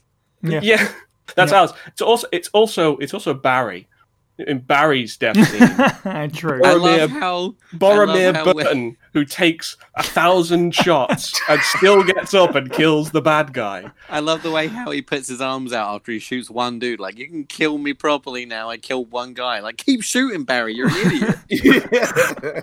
With the smuggest of grins. Again, Right. I was just kind of like, that is not Barry Burton. I mean, I'm not really sure what else to go into. We could talk about the the look and the sound of the movie, the general aesthetic. I mean, the only uh, last note that I've got. I have so many notes still. I mean, um, well, I'll let people just continue to exhaust their thoughts then. But the I'll one, just look through them and, tr- and try the one and major one that thoughts. I wanted to just add a slight positive was that the the score is actually pretty decent. Um, in Yes. particular, there's a leitmotif that uh, keeps coming back that gives this film a more solid identity compared to the others. Sort of like these rising low strings, which is funny because it's very similar to um, a track from Outbreak called Thanatos is Born, uh, as it turns out. Uh, but that I found quite cool and, and, and kind of catchy in a weird way. Um, but other than that, yeah, it's sa- same old level of um, aesthetic quality. Not not overthought, but not really thought about at all either. To be honest, um, Adam, you say you've got notes. Have at it, I suppose. I'm, it's just a stream of com- like information, really. Like the Las Plagas fight in Moscow goes on for ten minutes. Mm. Like that's annoying because nothing happens really in it. One person dies. There's a lot You know, of like well, the- whipping back and forth The with no couple actual of jobbers that you don't know are just Right, Like, oh, they're gonna yeah. die. Red Shirt one Um, and two. Yep. Yeah. With the This most Don't fun- include sign language if you aren't going to commit to actual sign language in your movie. Wow. Is that a thing? I mean, d- don't include a deaf character if you're going to really phone in the sign language. I think it's insulting. I did. I wa- to be honest, I'm not au fait with it, but that is pretty awful. Yeah. Um, well, I'm I'm not super up on it, but they basically just use single words. Right. Like for their whole sentences, they'll just say one word. Ugh. Like, come on. Like, there there was no, especially if it's a, you have a clone group of people. Like, are you really including like deaf people and stuff in your clone group? Like, what is that helping you with? Maybe is it giving you better combat data? Who knows? uh, the licker was stupid. It looked good until they showed its scale. The Hmm. mega mushroom licker. Yeah, when it was on the building and I didn't realize it was as big as it was, I was like, "Oh, the licker, that's pretty cool." And then it jumped down. I was like, "Oh, it's trash." It completely defeats the purpose of a licker as well. Because Right. I, I know these aren't the games, but the whole symbol of lickers in the games is that you know this is something you don't want to mess with. Avoid it or be stealthy, but just just don't get entangled with it. What happens in this movie? Well, it's about six hundred times bigger, and they shoot it directly into the Right. head. And And it's not while blind jumping or over anything. It's clearly can pinpoint everybody. It's just stupid. Yeah, it was just kind of again, it was one of those things where they're throwing it in, and it's like, well, you know this from the games, but now this is it's bigger, and you know, isn't that scary? And it's like, no, it isn't. yeah, right. But I mean, you know, as far as as far as other aspects of the film, the fact of the matter is that it, it does look good and it does sound good. Um, that's obviously not something that a film can, you know, solely rely on, but it's at least something as you're as you're kind of going along with the the rest of the absurdity. Um, I think the effects overall, I mean, the CG stuff is not anything special, but um, as far as obviously, there's a lot of practical effects and practical sets. I do enjoy that. I was particularly interested in the um, Majini executioner fight Yeah. uh, when they got the, when they got the two of them fighting Alice and Ada. Um, I was just curious exactly how they made that because I, I was just thinking, well, they had to make obviously the Majini's really big. I was wondering, you know, did they do any kind of force perspective or scaling? Um, obviously, there would have probably been some green screen involved in that, but I was just curious because I was like, oh, they obviously need to make the executioners look huge, like really much bigger than cars. So, do they did they actually make smaller cars, or you know, was this just maybe a bit of a shortcut in the computers? I'd love to know, but th- there's you know, as as far as actual sort of you know filmmaking in the practical effect sense, there's loads here to sort of digest and pour over. It's really fun in that respect, and yeah, the soundtrack is is really enjoyable as well. I mean, throughout the film and to be honest, throughout the series, it's always felt like a series made in the in the early 2000s. Uh, despite the fact that this was made in 2012, it still feels like it was made in 2003 in a good way. And then the final chapter also feels like it's made in 2003 in a bad way. So, uh, yeah, overall, it still at least you know looks good and sounds good. It's just i- i- if you're not that you would be going into this series expecting any kind of cohesive plot um, or, or, you know endearing characters, uh, but at least it looks nice. Yeah, I, I, mean, it has the couple more highest. if you'll sit with me. It has the highest budget, so I suppose a lot of that went on making it look nice. To be fair, Yeah, out it didn't look films. horrible. It looked like it, it was perfectly adequate in its in its it? like effects and its the look of the movie. Uh, I think we got a little more time for a few more highlights before we move on. So, Adam, feel Okay, free. I got a couple more. so the Umbrella HQ had that big vent outside that when they blew it up destroyed the entire facility. Why have your why is that outside of the facility? Star Wars logic. I know, Exactly. but even worse than the Death Star. Like at least the Death Star had to be like that had to be like a one in a million shot. This was just like an entirely unguarded big vent. I'll blow this up. The whole the whole place literally explodes. I I also have one more thing to say. Um, the last fight was completely unrealistic between Jill and Milla. Uh, Oh, I- it looked mo- horrible. a, a monk uh, versus a dual wheeled ranger, the monk would always win. I'm sorry. okay, there's just no question. Okay, the monk would always win. Jill would have won that one. Moving up. that fight went on for six minutes, by the way. That was Wow. the longest six minutes in my life. Yes. Uh, you know, speaking of fight scenes, I, I actually kind of liked like super, you know, super powered up Rain. It doesn't fit a Resident Evil film. But Mm. why was she like that? And when they said release the other Las Plagas, they were just weak as crap and zombies. because Paul W. S. Anderson doesn't know what a plot is and just wanted a fist fight. I think we had we had the briefest the briefest ghost of the Mortal Kombat films came back for two seconds. You know, um, Yeah. I, Luckily, I, the zombies can swim as well, so they were able to get her. oh God, don't. Oh, And nobody died from hypothermia, which was good. I think that's just because I just like Michelle Rodriguez, to be honest. Uh, looking at my biases, I would have rather watched a film series based around her and her asshole characters rather than Alice. Mm. My very last note is just why is Wesker dressed like that? Because he's wearing that weird black body glove type thing. You're like, why is he wearing that?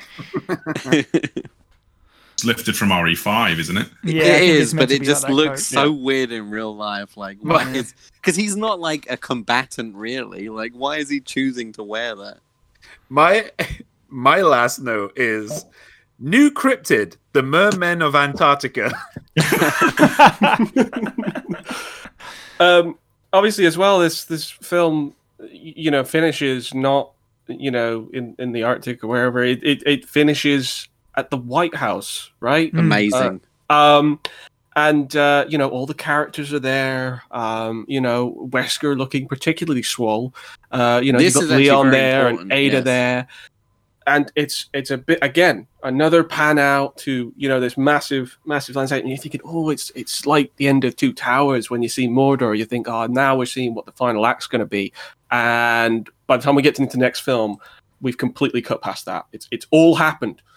We, we, we completely missed whatever they Yep. were doing there. we They're- pan out to thousands of zombies and flying stupid creatures. It, it's in, it's insane. I mean, the film the film is insane with how many scenarios it has. I, I- I don't know if any of you have ever kept a dream log. Um, you know, if you've ever tried to actually like write your dreams after you kind of like wake up and stuff like that, kind of feels like that, where it's just kind of like nothing makes sense, nothing ends.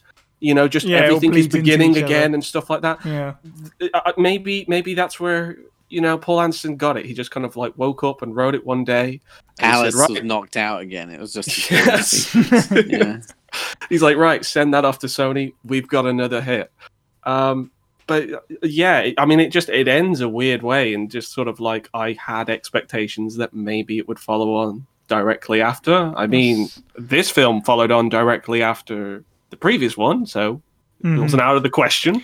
Well, then I suppose at some point down the line we'll have like a, an interquel to take place between Retribution and the final chapter and show you what happened in those those few weeks. Don't That's tempt them. clearly- Don't tempt, don't don't give him ideas. Don't give them ideas. Like, stop. Right, I'm gonna I'm gonna wrap this one. We'll move on to the final chapter. On that note, um, Steve, what are your final thoughts on Retribution? Uh, oh god. Right. So this film would have been vastly improved if they had just thrown out all of the existing characters, all of the existing plot elements, and just had Richard O'Brien do a big old death. you know, big old. Like, I'm, I'm I'm determined to push the Crystal Maze angle because I will watch like Crystal Maze, but it's Saw with zombies. you know, I, I, Richard O'Brien would kill it. it for, for our American listeners, that's the guy who played Riff Raff in um, Rocky Horror Picture Show um yeah bold guy just look up crystal maze on youtube it's banging you know theme tune is Fair. a belter Yeah, um but as an actual film right it's garbage it's Mhm. enjoyable popcorn garbage if you're not invested in the resident evil universe otherwise you could be a resident evil go oh it's that character i know oh wait no it isn't although i will give its credence when it actually does commit to doing an action scene that's not just slow mo every five seconds i did occasionally enjoy it for example, when uh, Alice and Ada are in the uh, little suburban house having a shootout with the bad guys that all look like, you know, Umbrella Gestapo. And, uh, you know, despite the rest of the podcast, I actually enjoyed that fist fight with Rain at the end. Um, yeah, other than that, everything else is crap. Uh, you know, I feel bad for the poor young actress who got roped into this film, who uh, has a disability probably. And, you know, there's only so many times we can go lol clones for a film plot and to excuse actors coming back. Oh, don't worry, don't worry. We've got a little bit more of that still to come. I Uh, know. James, your final thoughts on Retribution? Oh man. Um That's what happened in Paul W. S. Anderson's head just before making this movie. Basically. No, all right, so Jordan, final thoughts on Retribution? Uh, the film is dumb as rocks. Uh, it survives purely off its spectacle, but I mean, it's it's not clever, but it's not boring, um, especially in comparison to the rest of the films. Yeah, All I would say is that I hope that you hated all of those uh, iconic Resident Evil characters from the games that they brought into the movies, because the film certainly will make you hate them. I mean, if this is your first impression with, you know, Ada or Leon or Barry Burton, I mean, you've got the absolute worst introduction to those characters, um, and it does a disservice to it. But Mm. besides that, um, it's a more palatable film out of the bunch, and it's at least got some action. If you want some cheap action, um, you could you can stick this on and you'll be fine. You could even have it on mute. You're not going to miss any story. Um, and Adam, any final thoughts on Retribution? Um, I, I'll pretty much just echo what everybody else said. It's Mhm. it's it. I can see how it could be entertaining in a stupid way. Yeah, It it it definitely moves at a, at a decent pace, and it's got a lot of it's got a lot going on in there. It's just not good from our point of view. You know, it's and I guess from the general public's point of view, you said it Mhm. was the worst performing one. Um, Um, no, I don't think so. No, not okay. I I don't remember. Um, but I know it didn't do massively well because the next one had a big cut in its budget, I believe. I know. I think Apocalypse is the lowest rated one, which is Oh, okay, okay. yeah, uh, Wait, Apocalypse was the second one, right? yeah, the one that Your we actually right? kind of enjoyed. rather enjoyed that one, Yeah. which is funny. So, And Retribution is the one that I've enjoyed the most since that one. I, I would take this over Extinction and over Afterlife. Sure. Um, I get it because it is. It doesn't. Yeah, I understand where you're Mhm. coming It's from not- because it doesn't it's not boring. It is bad, but it's exactly not completely boring. Exactly, it's not a boring movie at Yeah. least. Um, you know, for it not having any plot, mhm. it it still does stuff and it's entertaining to see all the different areas no matter how much it doesn't make sense Yeah. you know in terms of like canon or even even its own movie canon which is insane um but yeah I, I get where you're coming from I, I didn't like it but it wasn't the worst experience Yeah, Before basically. we before we springboard into the next film, can I ask you a quick question? Uh, this is directed at you because you have the most experience with Resistance besides myself. Um, would you say this is the outfit that Jill's like movie esque outfit is based on, but it's got like a, a million more belts? I know this is a, it's a weird question to throw out there, but this is it, it, her outfit. See, this is the one where I was like, "That's a Resistance outfit without sunglasses and belts." Alright. yeah, I think that's this one, isn't it? Yeah. Yeah, Yeah. was that one thing. called Retribution as well, or am I going yeah, I crazy? think the outfit is actually called. Yeah, there you go. Sunny in the chat. Jill's outfit is called Retribution. So yeah, it is a direct. I actually want to eat my own glasses in rage. Oh, But yeah, um, coming out of, as we said previously, the Silent Hill Film Club episode, which is either out now or will be out in a couple of weeks. Um, this was lovely to watch compared to the second Silent Hill film, which was just so drab and boring. Um, but yeah, it doesn't mean it's a good film, unfortunately. But it's not as bad as Afterlife. That's that's the that's the final point.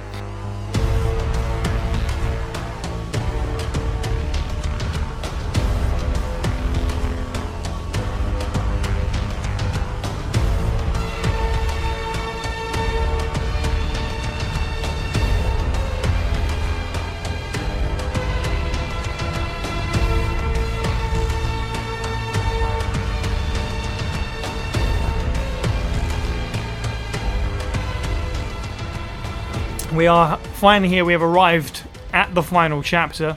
Uh, once again, written and directed by Anderson. Had a budget of 40 million. Adam, as you pointed out, it's a much lower budget. In fact, with the exception of the first film, it's the lowest budget of the entire franchise.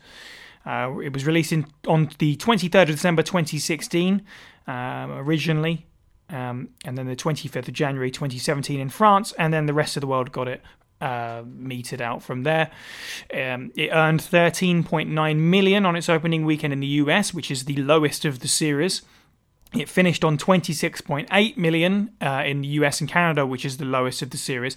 But it did do 285 million worldwide. Yes, 285 million, which is the largest return worldwide for the franchise. And the film ended on 312 million dollars overall, which is the highest grossing film of the series, and uh, pushed the series past the one billion dollar mark.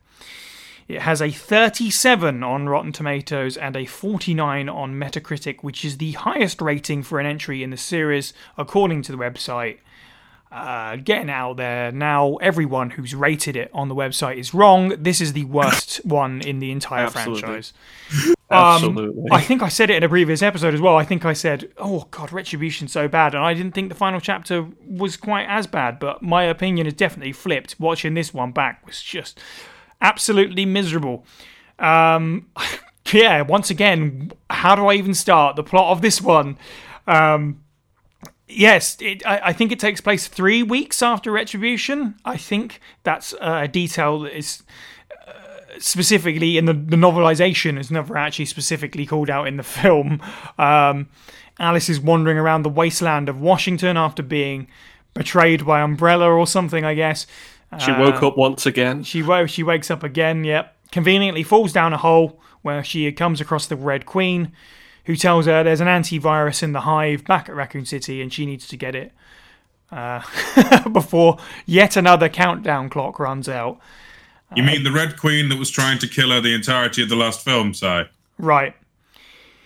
Yeah, there's some What? very No, no, no. very You- big you- issues. You've with got this this wrong, Steve. We now disregard all previous movies. Right. So yeah, this film opens with yet another um, juxtaposition-y kind of uh, "My name is Alice. Here's everything you need to know."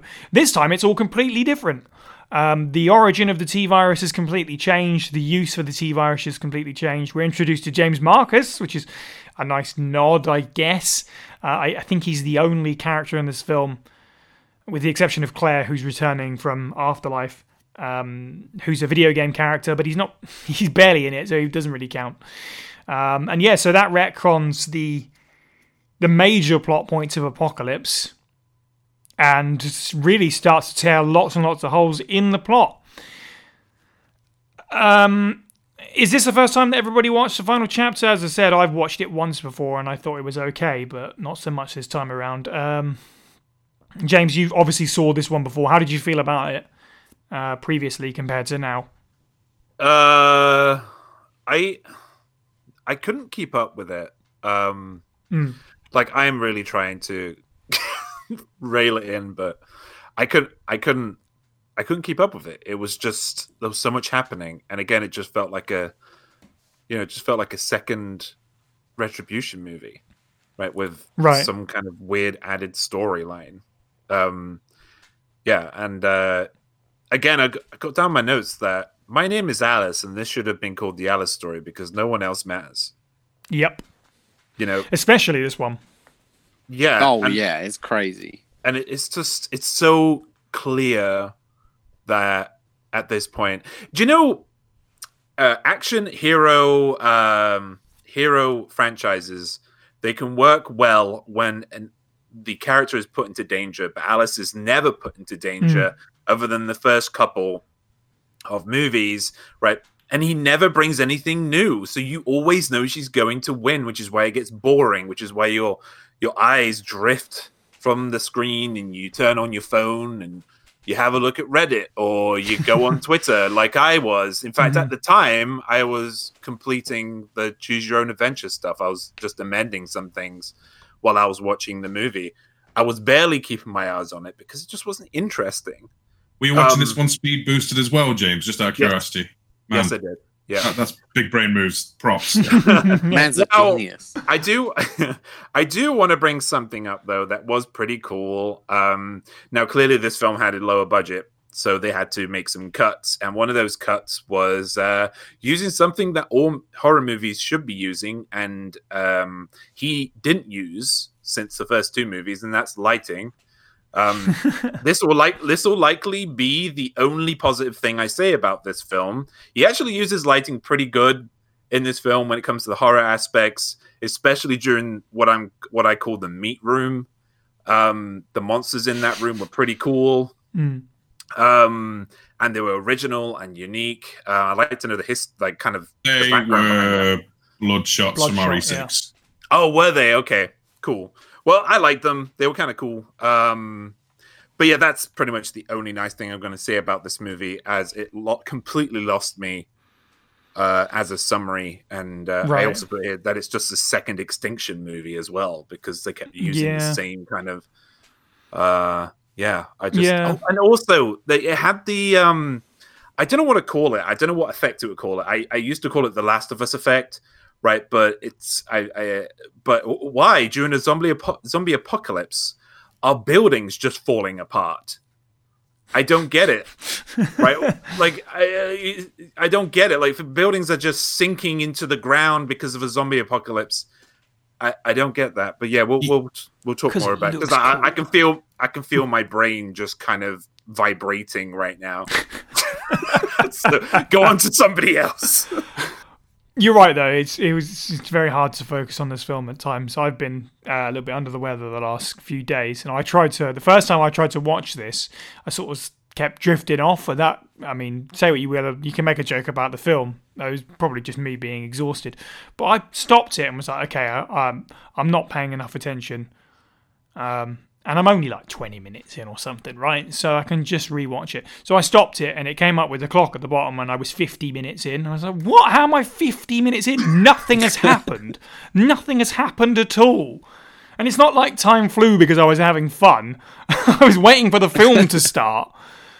Um, Adam, what's your previous experience with this? Did you see it when it came out or, or not? No, this was my f- again first and last time Fantastic. watching. Uh, Steve, Uh, have you seen this one before? This is my second watch of the film. And the first time was when about when, when was Film Club episode two? Um, it was around then. About I six built- months up- ago.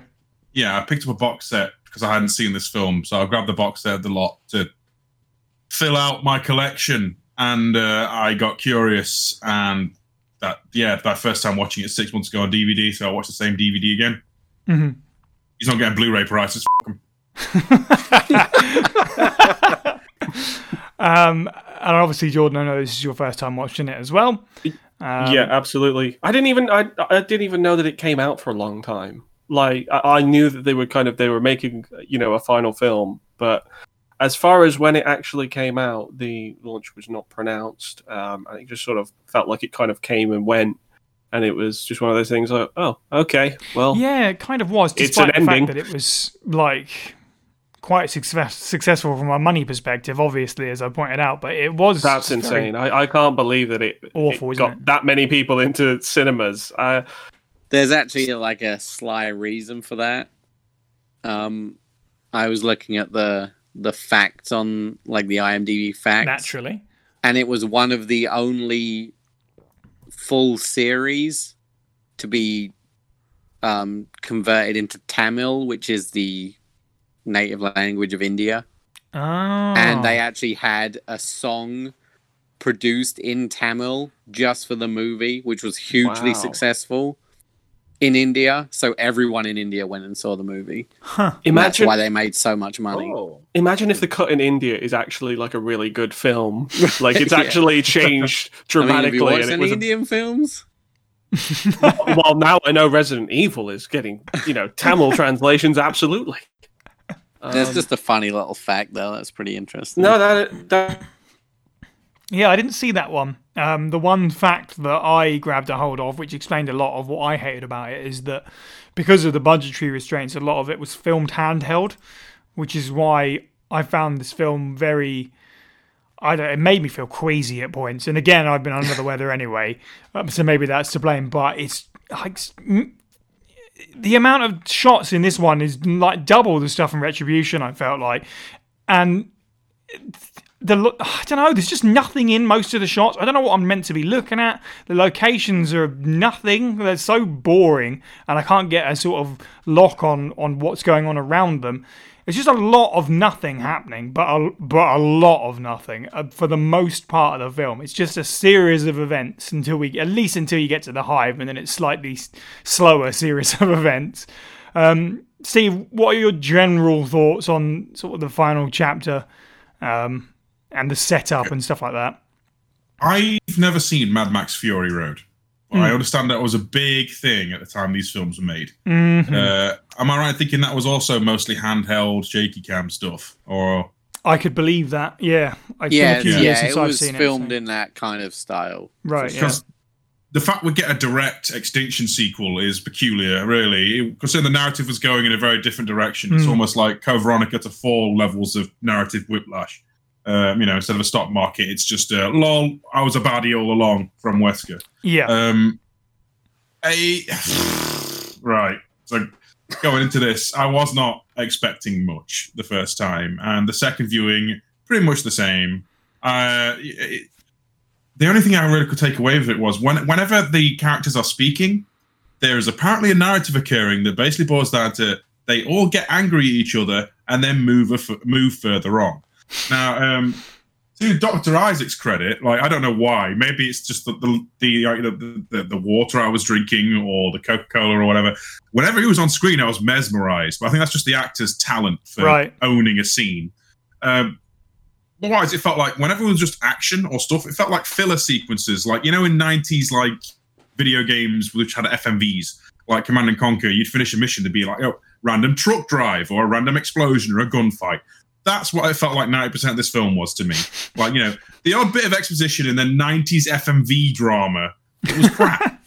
uh, uh, th- then, like everyone says, we get to the hive and, you know, if Jason Isaac, uh, sorry, not Jason Isaac, if Dr. Isaacs isn't on screen, I wasn't really bothered. Cause, and I, that's only because he had smug English power, which draws Steve into just listening. He's a git. I like him.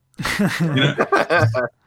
he was the the shining thing about Extinction. I think we all agreed. Or, or Mad or Priest in a car, up man. Like, you know, I'd watch that film. I, I- you just, I just watch him being a complete nutcase. That, that's much better than anything that like Milla Jovovich and friends are doing. I remember that being my reaction the first time I watched it as well. That he was the best part about it. Whatever I felt about the film and how that may have changed, I, I always knew that he was the best thing about Final Chapter, and that's still true. Um, but yeah, like a lot of the dialogue in this is basically non-existent. Like Alice meets this group that, uh, and reunites with Claire, and I think I don't know. They say what like sixteen lines between them, and then the film moves on to more action sequences. Or at least that's that's what it feels like. There's a whole bit where Claire just kind of is like, "Oh, I'm shacking up with one of them," and it's so unnecessary. Just like Anderson just given up on writing legitimate dialogue. The only things he can write are exposition. So that's why the Red Queen and the Scott basically 90% of the dialogue of the film. um, Adam, what's your general thoughts to the sort of setup of the final chapter? just it's just so diametrically opposed to the rest of the series. Mm. It doesn't make any sense. Like, and we've said that a lot, but this one really doesn't. It's just I don't get it. It's oh, Guys, do you see what this is doing to Adam? uh, You see what this Why- is doing? why was it called the T virus if it was made as a cure for something? You don't call the cure something a virus. Imagine that. Oh, you've got the cold. Don't worry. Here's a virus for you. Like, I don't want that. I, I- Like, I mean, we had this back in, uh, you know, Apocalypse, didn't we? Where the, the T virus was the cure for some. Uh, what was what was she suffering with? What was Angie's problem? In, in who the bloody second film? knows? I don't So, know. you know, for the sake of argument, fibromyalgia, and, and now it's aging. You know, uh, it's totally Mm. different f***ing disease. I, I I don't- can't stop swearing. Sorry, It's sorry. fine. I, it's understandable. I just don't This- understand why he thought it was okay to be like, you know what? I'm just going to throw all the other films in the trash. I mean, I know no one cares. He just that doesn't much, even but think about it. It doesn't even matter to him. I guess not. I mean, You when know- he starts every movie with an expo dump, he can do what he wants because he just gives you a fresh version of Mm. events. Mhm. This expo dump in this movie was nearly five minutes. Thank you for timing them. We can't even pull the video game. We can't even pull the video game defense of unreliable narration, can we? Because it's it's always Alice. Like, That's true. Yeah. Yeah. Yeah, exactly. That's all you need to tell us is just like, oh yeah, I'm Alice and I can pretty much do anything. Let's on with the show. Um, why is the like in the decimated world, um, in the White House or wherever she is? I don't know where she is, but she goes down and there's that old school printer running saying "Hello, Alice."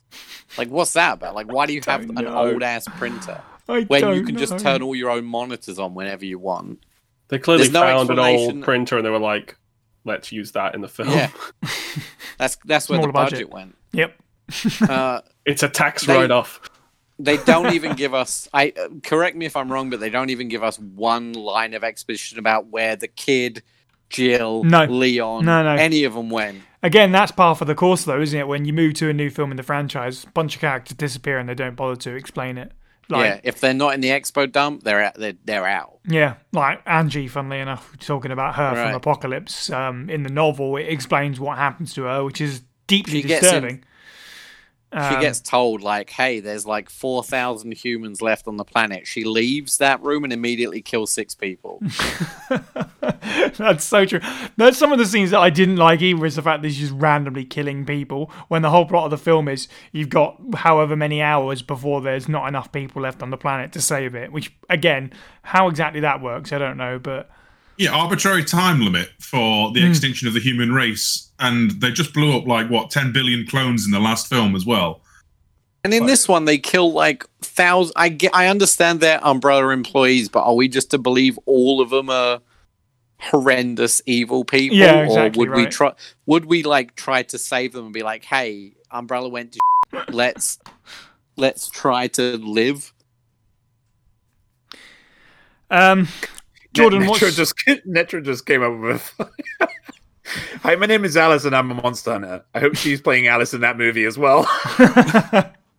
oh, you can be guaranteed it's going to be exactly the same situation. You, you just got to hope they don't monsters. six. yeah. Uh, Jordan, what's your general thoughts on the setup of the film? Well, initially I was optimistic with the film. I mean, you know, Retribution kind of ended with some kind of promise that maybe something big would happen, and that big thing had already happened by the time that we actually got into this film.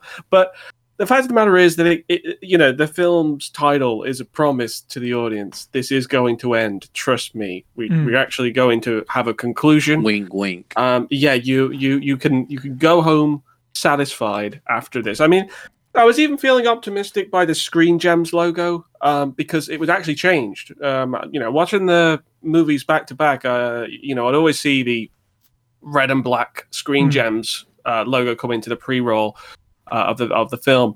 And you know, it's sort of one of those things where it's it's become emblematic of this is going to be a bad time. But all of a sudden, the screen gems like, oh, it's it's like uh, you know, it's a, a, a daybreak, nice blue skies just above the clouds. It's it's almost an indication that things are moving on, things are going to change. We're, we're finally getting out of the storm. Um, but this film is just dross. It, it uh, even even despite the fact that the only thing it needs to do is to bring us closure, to bring a conclusion, kill the bad guys, you know, save humanity, go home.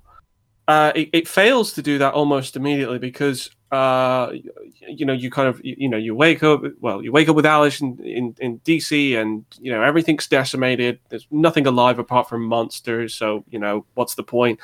And then you go to Raccoon City and it's exactly the same thing because obviously it's all it's all decimated and blown up and stuff.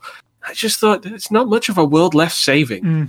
at this point you surely you know most writers would have uh, you know sort of a, an existential conversation about what humanity even is anymore when you've got absolutely nothing left to save but no this film still wants to have slap fights between alice and all of the antagonists you know they gotta they gotta get her moving they got this they've got to bring some zombies out of somewhere because as we know they they exist in just about every environment. They swim underwater in, in frozen lakes, you know, just to be used at some point in the plot. It, it's it's weird because it's like, despite the fact that it is single track, it feels so aimless. It kind of it feels like it's constantly trying to take detours and tr- and constantly trying to uh, tell us that this is important. Like we, we Mm. need to have this standoff here. We need to have this fight here. And it's just like you you don't you don't have a film. You don't have a plot. You just know that you need to finish this series, um, and it's it's so unsatisfying. Um, and it uh, the only times that uh, it actually kind of engaged with me, you know, when I wasn't like you know like the rest of you checking Twitter or checking how long the film's got left the only time it is, is engaging with me was just me getting angry at the film. It's just like, come on, we we don't need another set piece. I don't care about the umbrella fun run. I don't care how many zombies you've got chasing after this giant tank. I don't care about Alice and her Mary Suzuki bike. I don't care about any of that. Just kill the bad guys. You know, cure whatever is left of the world of the of the zombie virus and, and and let's just call it a day. And honestly, this felt like the longest ninety minutes I've ever sat through uh, because it just uh, even when I thought it had ended, it didn't end. Even when you think the main characters have all been killed off, they haven't. Uh, clones, clones, clones. It's the duct tape of this series. It's everywhere. So, yeah, generally, I I hate this movie. I mean, I, I, I think I hate it as much as Batman versus Superman, and it's it's it's just a film that is not even like Batman vs Superman, which is just a massive kind of mismanagement of whatever they were trying to do with all of the properties that they had. This film had no excuse to be this meandering. It's only ninety minutes. You just need a couple of action set pieces. Um, but other than that, just actually get us to the ending. It, it did not have anything. It had nothing for 80 minutes, and then it finally it, it concluded within 10. Yeah. It was just Yeah. ugh. It's um it's kind of what we mentioned previously is the fact that like you're right. Just unlike the last film you've got one plot thread you've got one character we're following this time a straight line from here to here. This is where we know we want to get to um but because it's just a straight line of set pieces and there's no sort of act one two and three it's just painful. It's not plotted out at all. Um yeah, it's, it's just a, a long, very straight line from one city to another and then down a bit. And then there's a room where there's a few fights and then it's over. Most of my notes, when you talk about getting angry, most of my notes is just me pointing out the plot holes. Because there's a lot of plot holes in this film. Can we like get a bigger name for it, like plot vacuum or Yeah, that's probably about right. Plot black Yeah. hole. Black holes. Yeah. what, what's the biggest volcano on the earth? Uh, the- or the biggest uh, sea trench? Can, can like, you know, Plot Yep, vortex. Yeah. plot Mariana's Trench. yeah, or you know, the Laurentian abyss. The one that wound me up the most. singularity. Yeah. is uh, the Red Queen enlists the help of Alice to stop Umbrella uh, because she is programmed, despite the fact in the last film that she's taken over Umbrella and thrown Wesker out. Um, she can hand over the hive controls to Wesker now. Apparently, that that makes sense. That she's suddenly Okay, whatever. Um, but the main thing is, that, yeah. So Alice, you're gonna you're gonna assist. We're gonna work together because I can't harm an Umbrella employee. You'll have to do it for me. Um, despite the fact that Alice spends most of the first film and Spencer as well in the first film are trying to escape the Red Queen's wrath and her traps. They're Umbrella employees. That's the setup for the first film.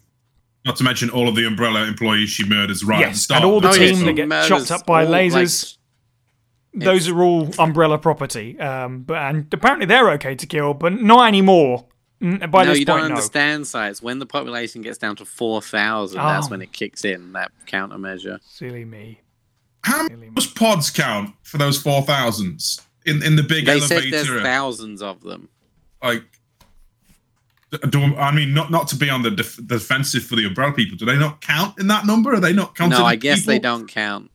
Because they're waiting for the population to be wiped out before they repopulate. Not to pull out the Clerks defense, but they can't all be evil people. It's like not all evil people that's work on the you know the, the Death Star and whatnot. Um, sorry, the, it, just watch Clerks. It's a whole bit about how not everyone on the Death Star died. You know, should have died because some of them would just be people trying to Mhm. do their thing, pay their wage.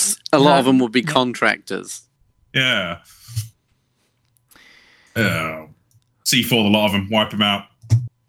well, Apparently that's yeah. what Yeah, you just do. kill them. Yeah. Whatever. Don't need them. um Also, it's funny because like it when when he's explaining that plan to the board of directors, how is no one like you're insane? exactly right. You want to decimate the world's population with a virus that will not not just decimate the population but turn them into very dangerous things. I, it just what plan is that? It's almost like it already happened and they came up with the plan plan afterwards. But yeah i but assume then, that but then wesker was giving that dude orders and now that dude's giving wesker Yeah, orders. exactly. when did they what the yeah that I mean, um, two two cautions for this film series of, of people who shouldn't watch this. Uh, you know, people who inspect plot holes and accountants. You know, just don't be an accountant watching this film because you will not be able to make sense of any kind of, you know, financial dealings going on with uh, Umbrella. I mean, they've got something that actually changes the world. If we're to believe that this doesn't just affect, you know, the, the superpowers, or, you know, all of the all of the really you know big uh, big nations um you're you're looking at like complete worldwide decimation. That is their plan. How can they afford to implement something like that? Um, no, I know the answer to that, and that is there is no answer to that. Um, they don't want you asking those kind of questions. They just want to kind of show you the spectacle. But I mean, it's, I mean, there, there obviously are quite a few different retcons going on in this film, or you know that there's at least some kind of bending of what has actually kind of come before it, what's motivated things. I mean, we haven't even turned, uh, we haven't even touched upon uh, the entire Alicia uh, reveal Right. Which you can which you can say. spell out like immediately. It Yeah, happens at the start of the film, and then it just, even though you know it, it doesn't actually confirm it for the rest of the film. No, but that scene that Adam mentioned where they're talking about Umbrella's evil scheme, I guess Anderson just figured you won't question the stupidity of that scheme because you'll be too busy thinking, oh, well, that's clearly Milla Jovovich at the end of that table because it's very obviously her voice. Yeah, yeah. Stupid. Can you sound old, dear? Try. but Good, because we the- can almost make you look old. Is that, is that Resi Granny?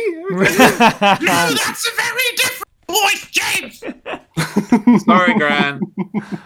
but I I know you you said I just don't with the plot holes, but why why if the Red Queen is based on and they specifically said the voice and the appearance of this girl. Why does she have an English accent when she's a child, but not when she's a, a full grown hmm. woman slash an old hmm. lady? Why? my, my nose bleed. My nose. I, Also, are there as many Red Queens as there are films? Because I know they've changed the the actress or the, the likeness of that series. I know I, I know that's just because of like typical production inconsistencies and stuff. And hmm. really, the Red Queen only kind of made you know an important factor of how she looked in the final film. But it's it's still it feels like they did change the Red Queen every single time she appeared in the films. Yeah. Yeah. so who was the White Queen Christ. in the third film? You know. I don't even remember that. uh, I don't remember either. uh, I, my, my brain could not fucking. I can't. I can't handle this crap. Can we First get- of all, first of all, this is your fault for actually trying to remember these movies. Because because clearly Paul Anderson doesn't want to remember these movies. Yeah, That's why he makes them brand new each time. He must not remember the amount of times in just in the last two movies we had like flashbacks and references to the laser grid. Hmm. That And then yet again. Yeah. and then it, and then uh, about three minutes after the flashback to the laser grid, we get the laser grid. Just like, It's- what the hell is going on? This laser grid's got to be the highest paid thing in this series.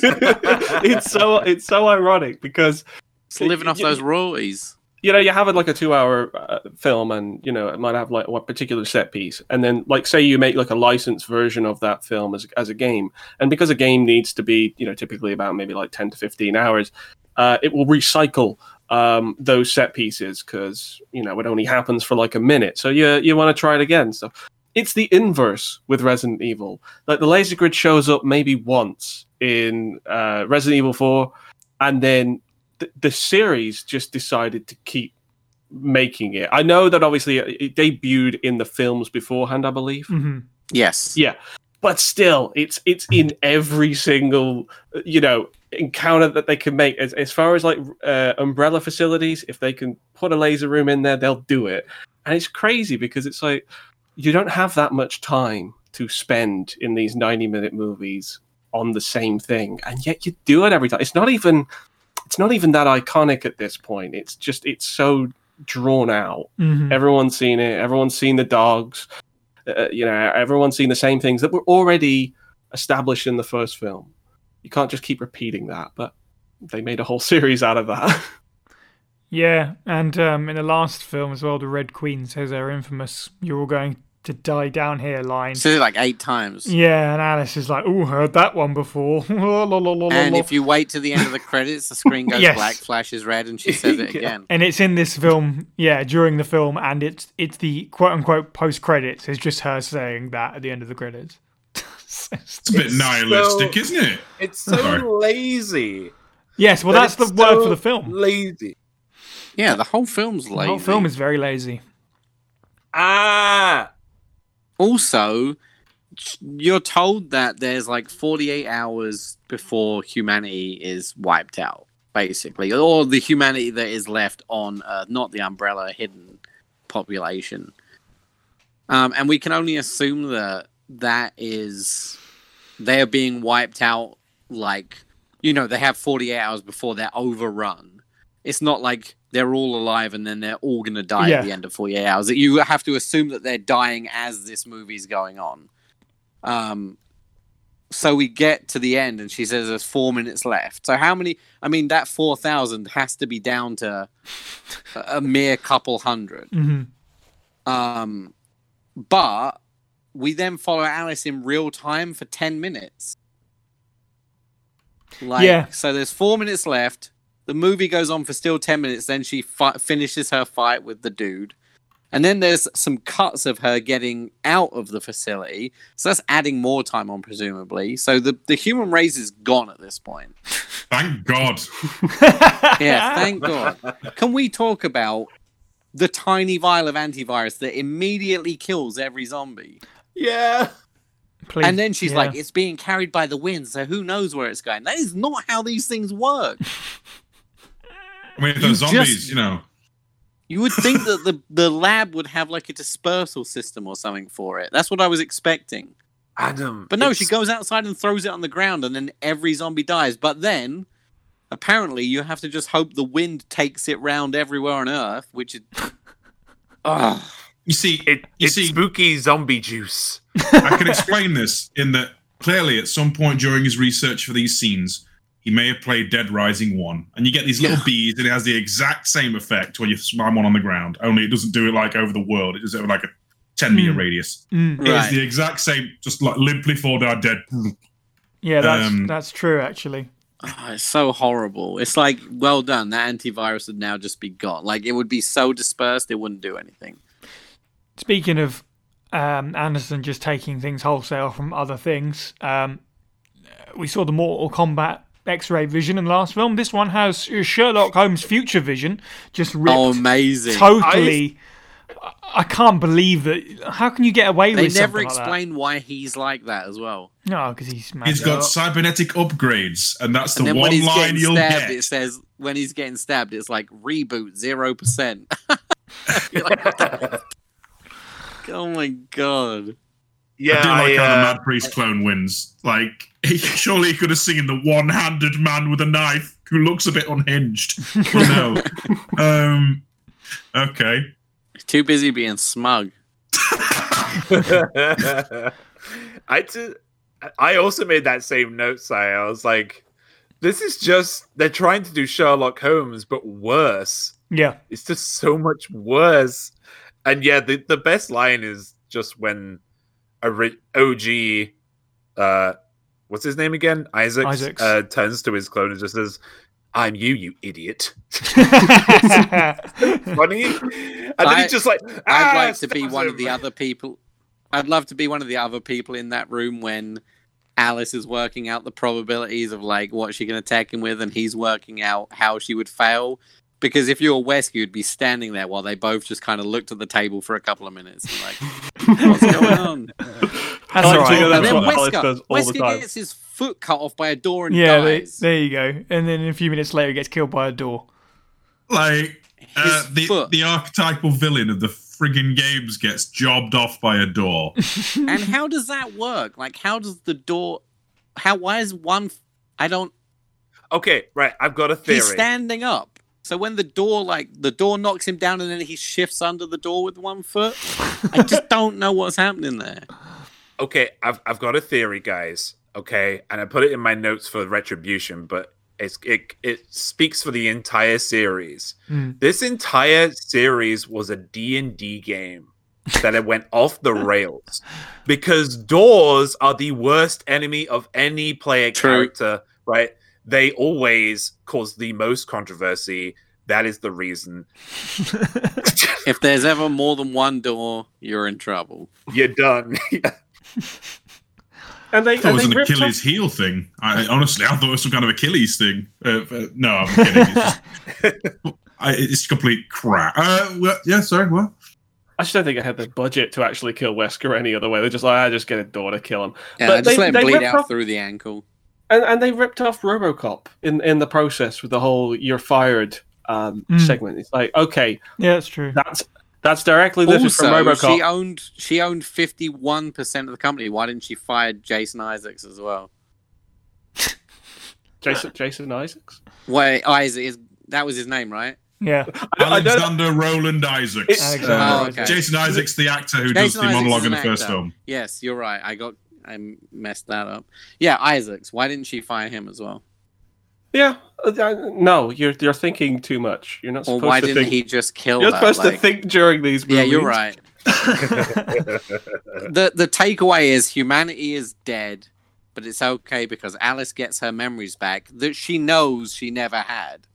Yeah, that's the most infuriating thing of all, isn't it? It was this film sort of ends with um, what is meant to be a touching moment. that Alice gets her uh, amnesia sort of cure. She gets all these childhood memories back. But But she knows they're not real. yeah, but it's also never been a driving thing of the films True. anyway. So it's, not never been something that You can't her. feel She- anything for that because it's not exactly like it's been something we've been working towards. It's just It's not cathartic in any No, way. exactly. Because she's just a robot anyway. Yeah. She's always been like a robot and she's been knocked out and woken up a million. How does she not have like flipping football players concussion? She should the- have. Ugh. Go ahead. No, you're good. I don't want to. She's also, you know, uh, despite the fact that she is the protagonist for six films, she is the least appealing protagonist you could Mm. imagine. The the audience never connects with her.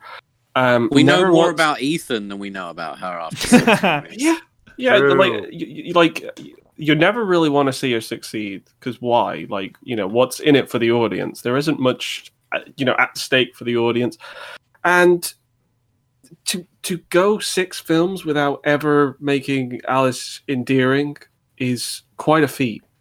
That is a lot of screen time where people simply don't care about the main character. That is a that's a failure. Like, I mean, if it was if But they films bait made, and switch her so many times, and there's clones, and she dies, and She she, gets doesn't die, and superpowers, she she gets knocked just- out, and she yeah. gets superpowers, and she's yeah, and it's, just a mess. It's such a mess. I mean, if it was, if it was, you know, just about any uh, other movie series, and it wasn't called Resident Evil, it wouldn't make it to six films because it's just not appealing in that manner. But it just, you got this whole self-insert throughout the entire saga, and it's just mad because obviously they tried to do Sarah Stewart character in the final film, and you know, kind of, you know, bolster her backstory. We're we're just too far gone. We don't we don't care about this character. The characters we do we, we did care about, you know, you brought into the film series just to completely butcher. Um, th- any characters that we do care about is purely accidental. I don't believe for a second anybody involved in the writing process actually managed to make any of these characters endearing. But if they did, it was pure accident. Um, it's just it's not it's not a satisfying end. It's probably it's probably the least satisfying end to anything that I've I've Hmm. ever watched. And you know, I watched Game of Thrones with everyone else. and, and the thing is, the worst thing about this is the fact that it's not even like there was high stakes. It's not like everybody was super invested in this. It's not like it had to reach a certain expectation. There was no expectation, and it's still underdelivered. Oh, it was it was just exhausting to watch. we are starting to run a little bit long, so I'm going to move us on. We talked a lot about the absolute terrible plot. We should at least guys, talk about. guys, we're done. We no, did it. not quite. We should at least talk about Shut the up. production value. Shut your um, mouth. um, although I don't think this will be a very long, long section either. Um, I don't even ha- like with the last one. I had that one singular compliment about the music. It's back to being very generic and boring this time around. I have, this is the most boring look of the of the lot of them. This is the worst looking film. Everything is black or a very dark grey. Every setting, as I said, is just. It's really hard to tell where you are and what's going on because everything is just flaming, boring grey land the cuts are just out of control. The lift sequence with all the clones around them, where it all blows up. There's a there's a bit where Alice is fighting um, Doctor Isaacs on that. I'm pretty sure there's like four shots in one second at one point. Yeah. It's just an awful looking film, top to bottom. It's just, it's so bad. Um, I've got no context for anyone or anything or anything going on. Um, yeah, it's just, just an absolute mess to look at. Steve, what did you think about the aesthetic? Uh, the aesthetic of the film, uh, by the numbers, Mm. like generic. It felt like uh, I have always, I have not, I've seen trailers. I haven't watched Mad Max Fury Road. It's like that mixed with Fallout, mixed with the generic, like you know, Umbrella Lab stuff from the previous films. Crap. Yeah. Mediocre.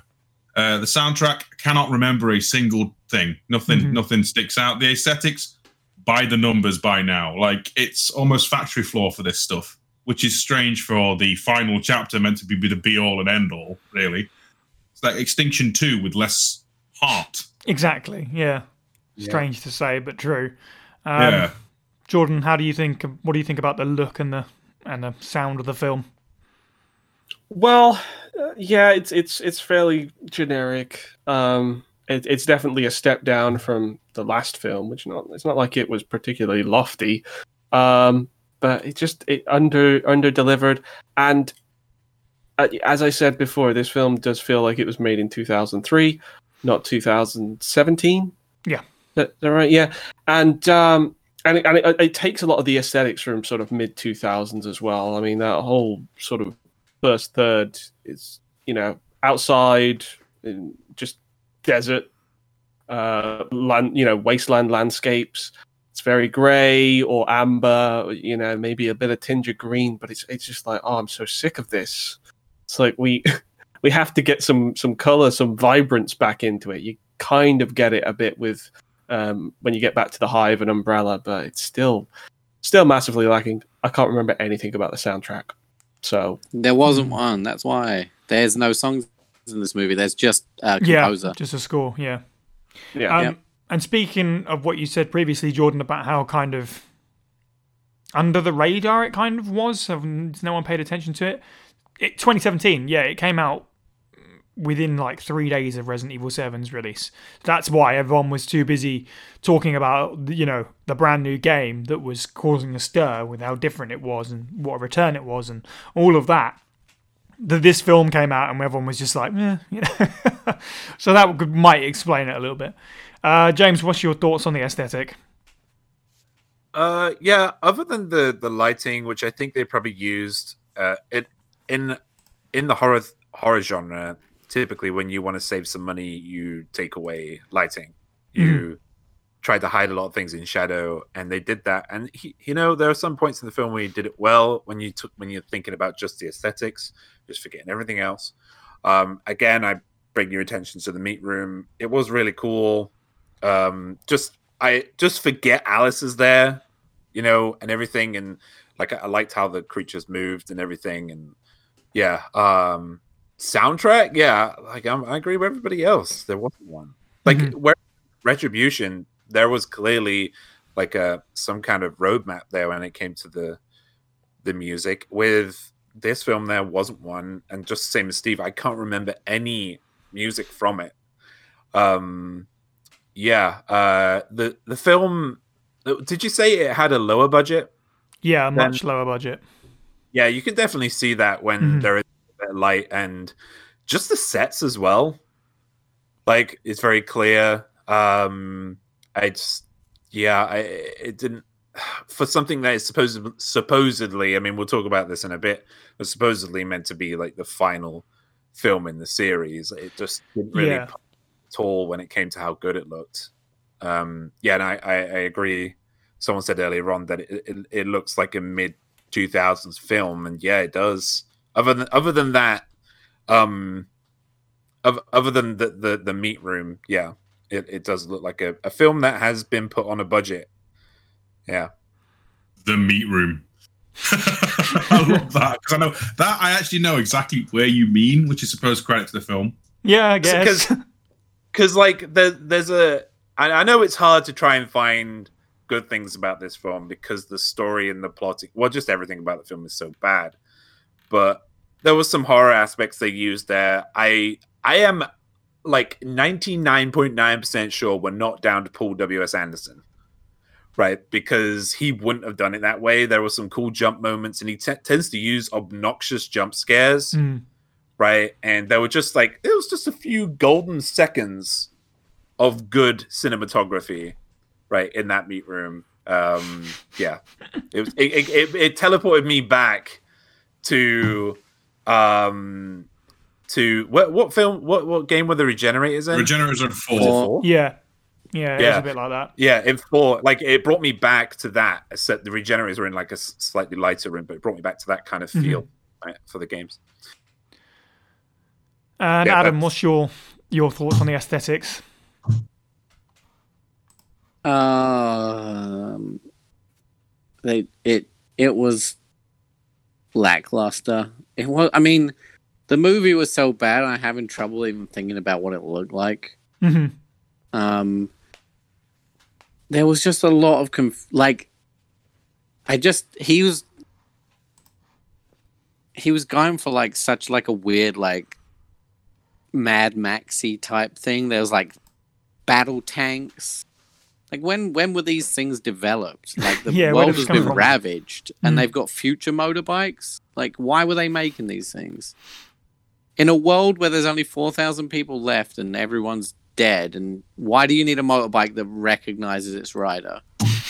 Oh, you're you're asking those Well, pesky Yeah, I'm questions go- I'm again. going- I'm sorry. Yeah, like, nu- you- like the people that are living in Raccoon City, they realize it was hit by a nuclear bomb. Remember, we're not worried about the fallout. We're not worried about irradiated ground or what are you eating? What are you eating in a in a city that was hit by a nuclear bomb? Ugh. Anyway, Alright. that's not. That's yeah. No, you know what? I'm I'm gonna close this up. There's, there's no Just more. get. no I don't more. want to talk about it anymore. So, um, I guess I don't know. I don't think there is any final thoughts to give. Everyone is. I think we're all exhausted by this point. Um, I'll, I'll, I'll jump in for, for one thing Sure. about the film is that it still kept a lot of people in work in uh, you know special effects and practical effects and makeup and stuff like that. Cost That's people their cool. arms, yeah, yeah, there is, yeah, that, yeah, there is that dark side. To and it. it cost someone their life. Yeah, like we that's the talk about worst the part. arm, but there was actually a fatality on that set. So That's a hard point to follow up. yeah, yeah. my point, my point was that uh, you know, obviously, uh, you know, if there's anything to kind of re, you know redeem from this this franchise, uh, and, and particularly this entry, because there is almost nothing redeemable from from this entry, is that you know there's still uh, you know a lot of good effects work.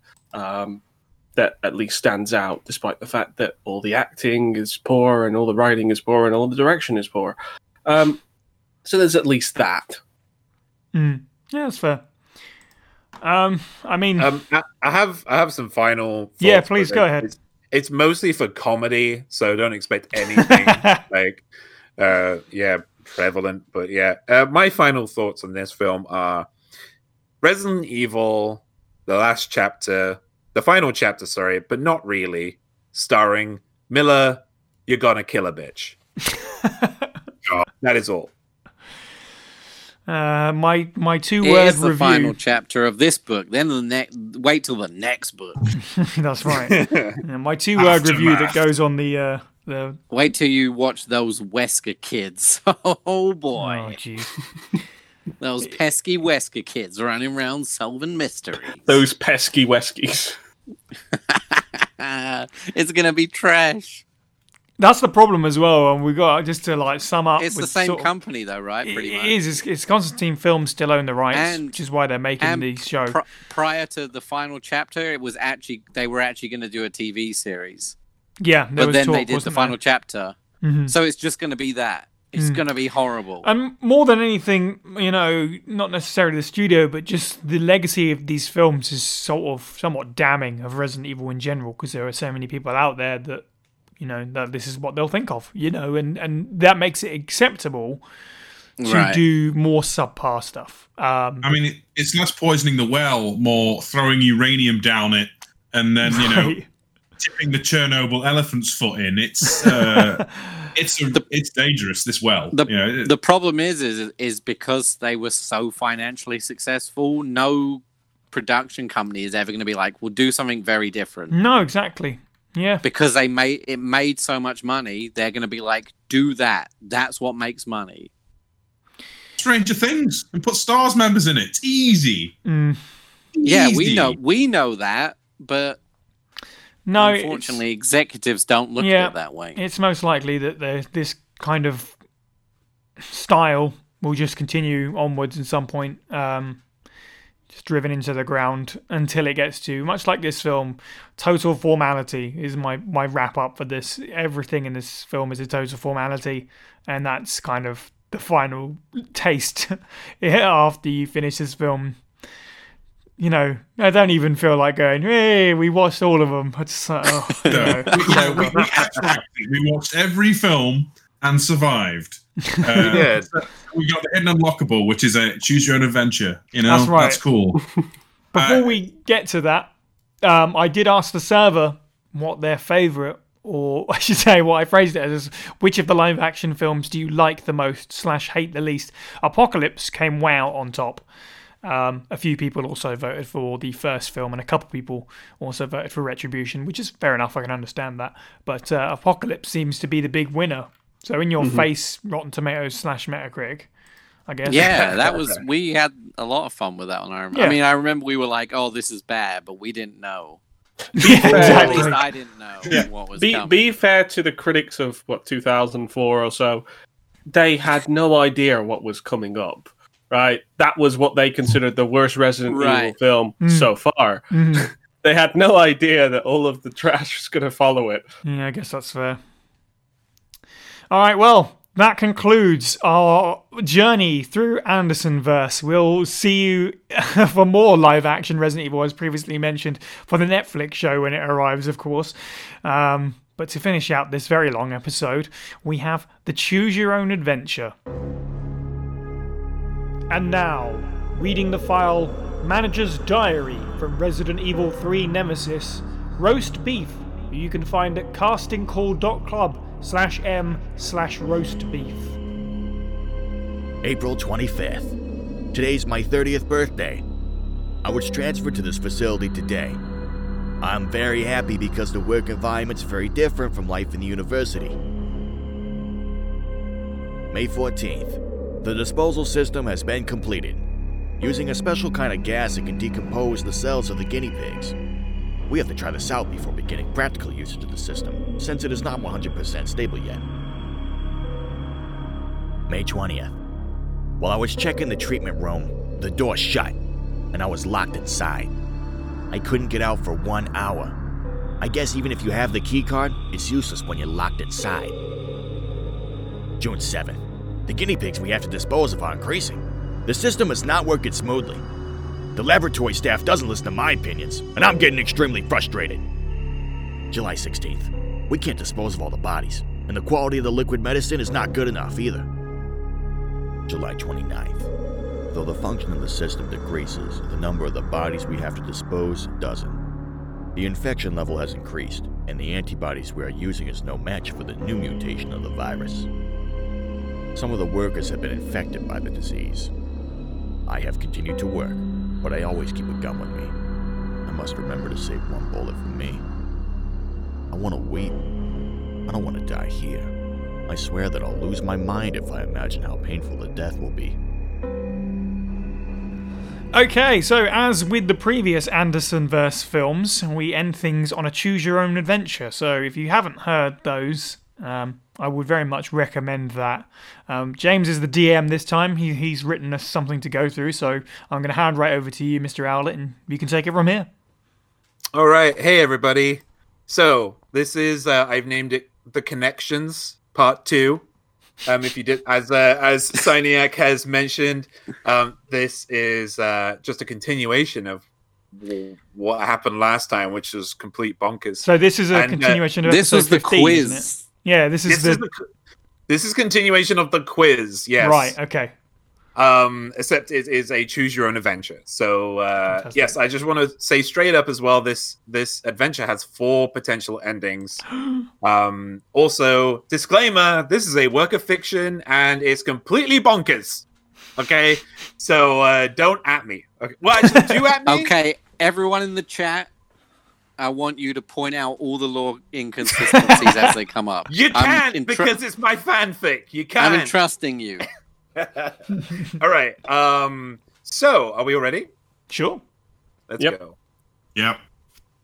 The four of you have been busy this past year, spreading throughout the world and making connections.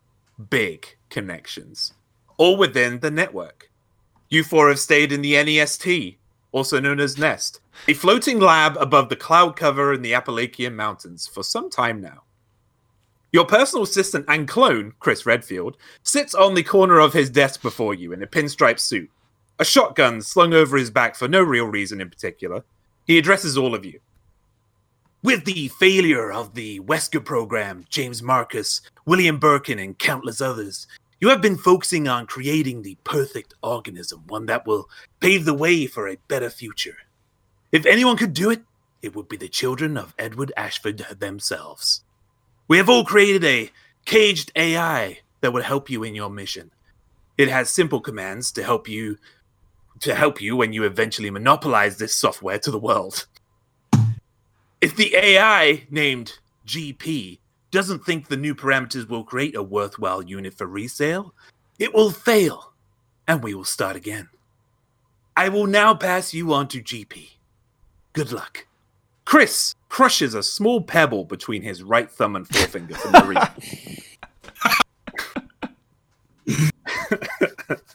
Good to see he hasn't given up on those rock crushing days. exactly.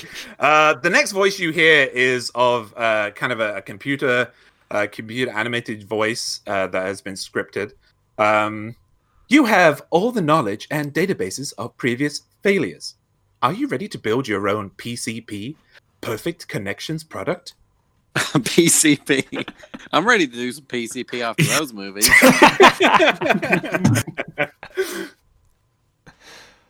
it is waiting for an input. Yes. Wait, what happened if we say no? Oh, you never know. First of all, transmission. What would be the initial way we installed this product into the general population? 1. Injection. Easily tracked and implemented. However, injection comes with a problem of volunteering. Large numbers of the general population will simply refuse the injection. Airborne. The most effective form of transmission, however, it is uncontrollable for the most part and could cause mutation throughout the animal kingdom and more. 3. Liquids. A healthy medium between the two. We can direct it through the various water companies we now own. It has the issue of being spread throughout the world, and some of the general population may start realizing the truth. Simply boiling the water will destroy our product. Which one would you like to choose? Ooh. Injection, airborne, or liquid? I jumped in before, so I'll let someone else grab it. This this is a this is a team effort, guys. Feel free to I- prompt I would- someone. Do surely? Damn. I mean, liquid makes the most sense, right? Because you, not everyone, you can't just boil every liquid you ingest. I just I just want to remind everybody we are definitely playing the bad guys. Uh, Okay. let, let's have some chaos. Wait, let's have we, airborne. we need Yeah, to I'm we on- need I'm to on come team at this airborne. with umbrella movie logic. then airborne, definitely. Airborne, All right. Okay, so I'm gonna I'm gonna go around the room. Adam, airborne. Jordan, airborne. Steve, Airborne. Cy. Airborne. Excellent. So, an animation of some kind of airborne vapor will be played on the vid screen that appears directly in front of you, spreading to various locations around the world. In the background, Clone Chris is talking about visiting the babes in Europe into his phone, a line he uses a lot to hide his illicit journeys around the world. He makes quick glances at U5 and the computer, pretending like he knows what he's looking at.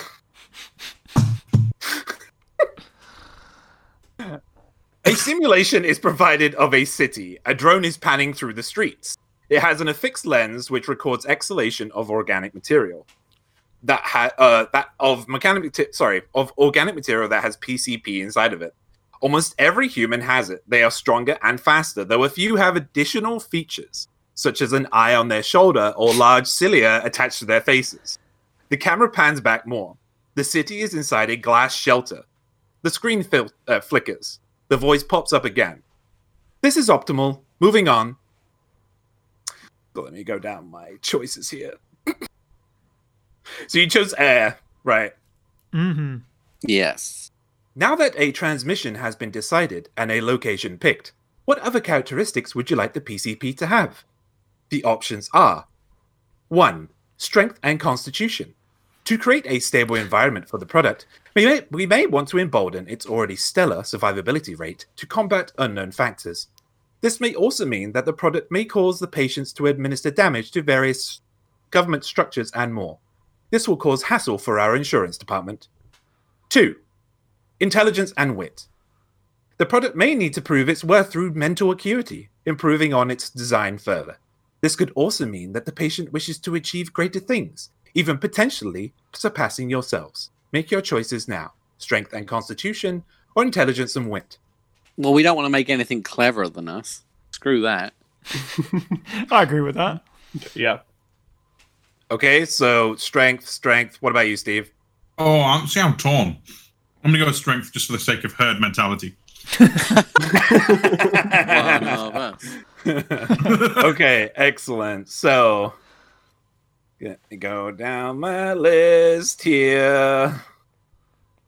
So we got uh, air, strength, and cons. Okay. You have chosen an air transmission with the characteristics of strength and constitution. There is a small glitch on the screen that flashes and shows you what seems to be a hellish landscape of fire. Sorry about that. Next is application. What is your plan for the PCP? Military application. 1. Selling our product to the military would mean assurance of pay and regular clients. They will likely use the product to conquer other nations or to flex. However, it is also owned by our governing bodies that are strict on protocol and could lead to further complications in the future. Public applic- application. 2. Releasing to the public would mean we gain a wider audience. Certain individuals may find ingen- uh, ingenious applications for PCP, using it for use in sporting events, potentially removing the need for public transport, even, due to the speed at which they travel. This also comes with the increased risk of failures due to a large population using our product. So, which would you like? Military application or public application?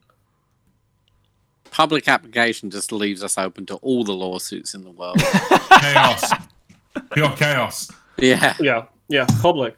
You know, whatever. If we're going the umbrella lawsuits. route, let's go crazy. We're umbrella. Really Oh, sorry, everyone. we're, we're the connections. We've got money. We, we're oh, fine. Oh, you're right. Well, you're telling me the Umbrella Corporation didn't have enough money to build several not real cities and fill them with clones? I mean, I'm not worried about the stock market. Are you guys? Okay, so let's go down. So, Adam. Military. Okay, Jordan.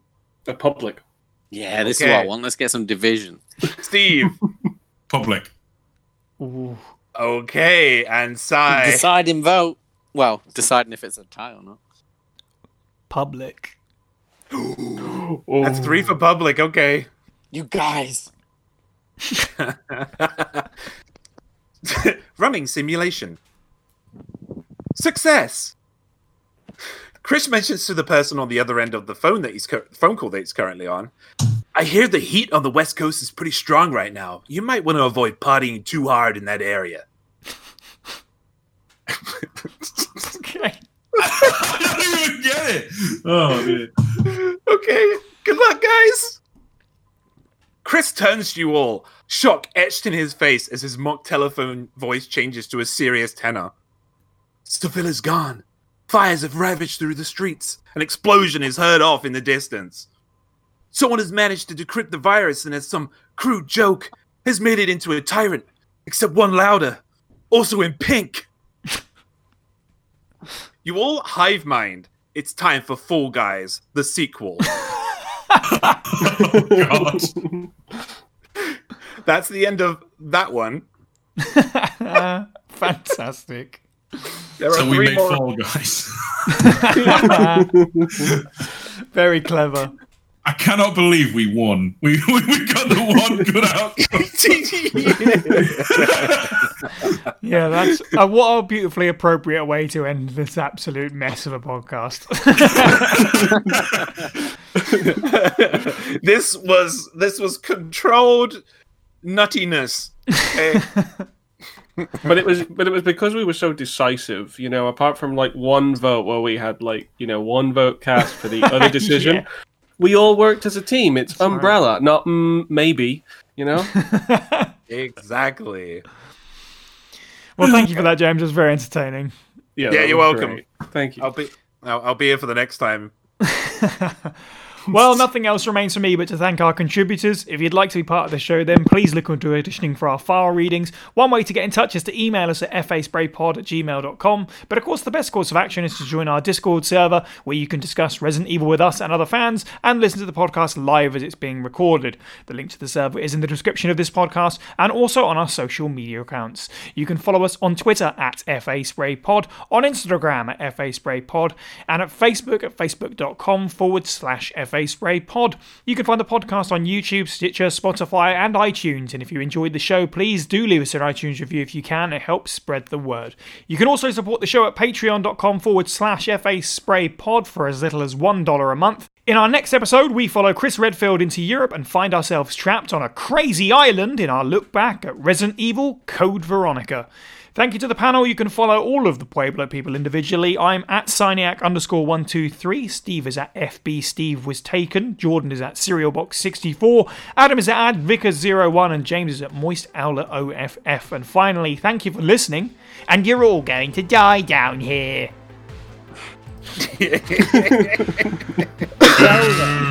Who on him?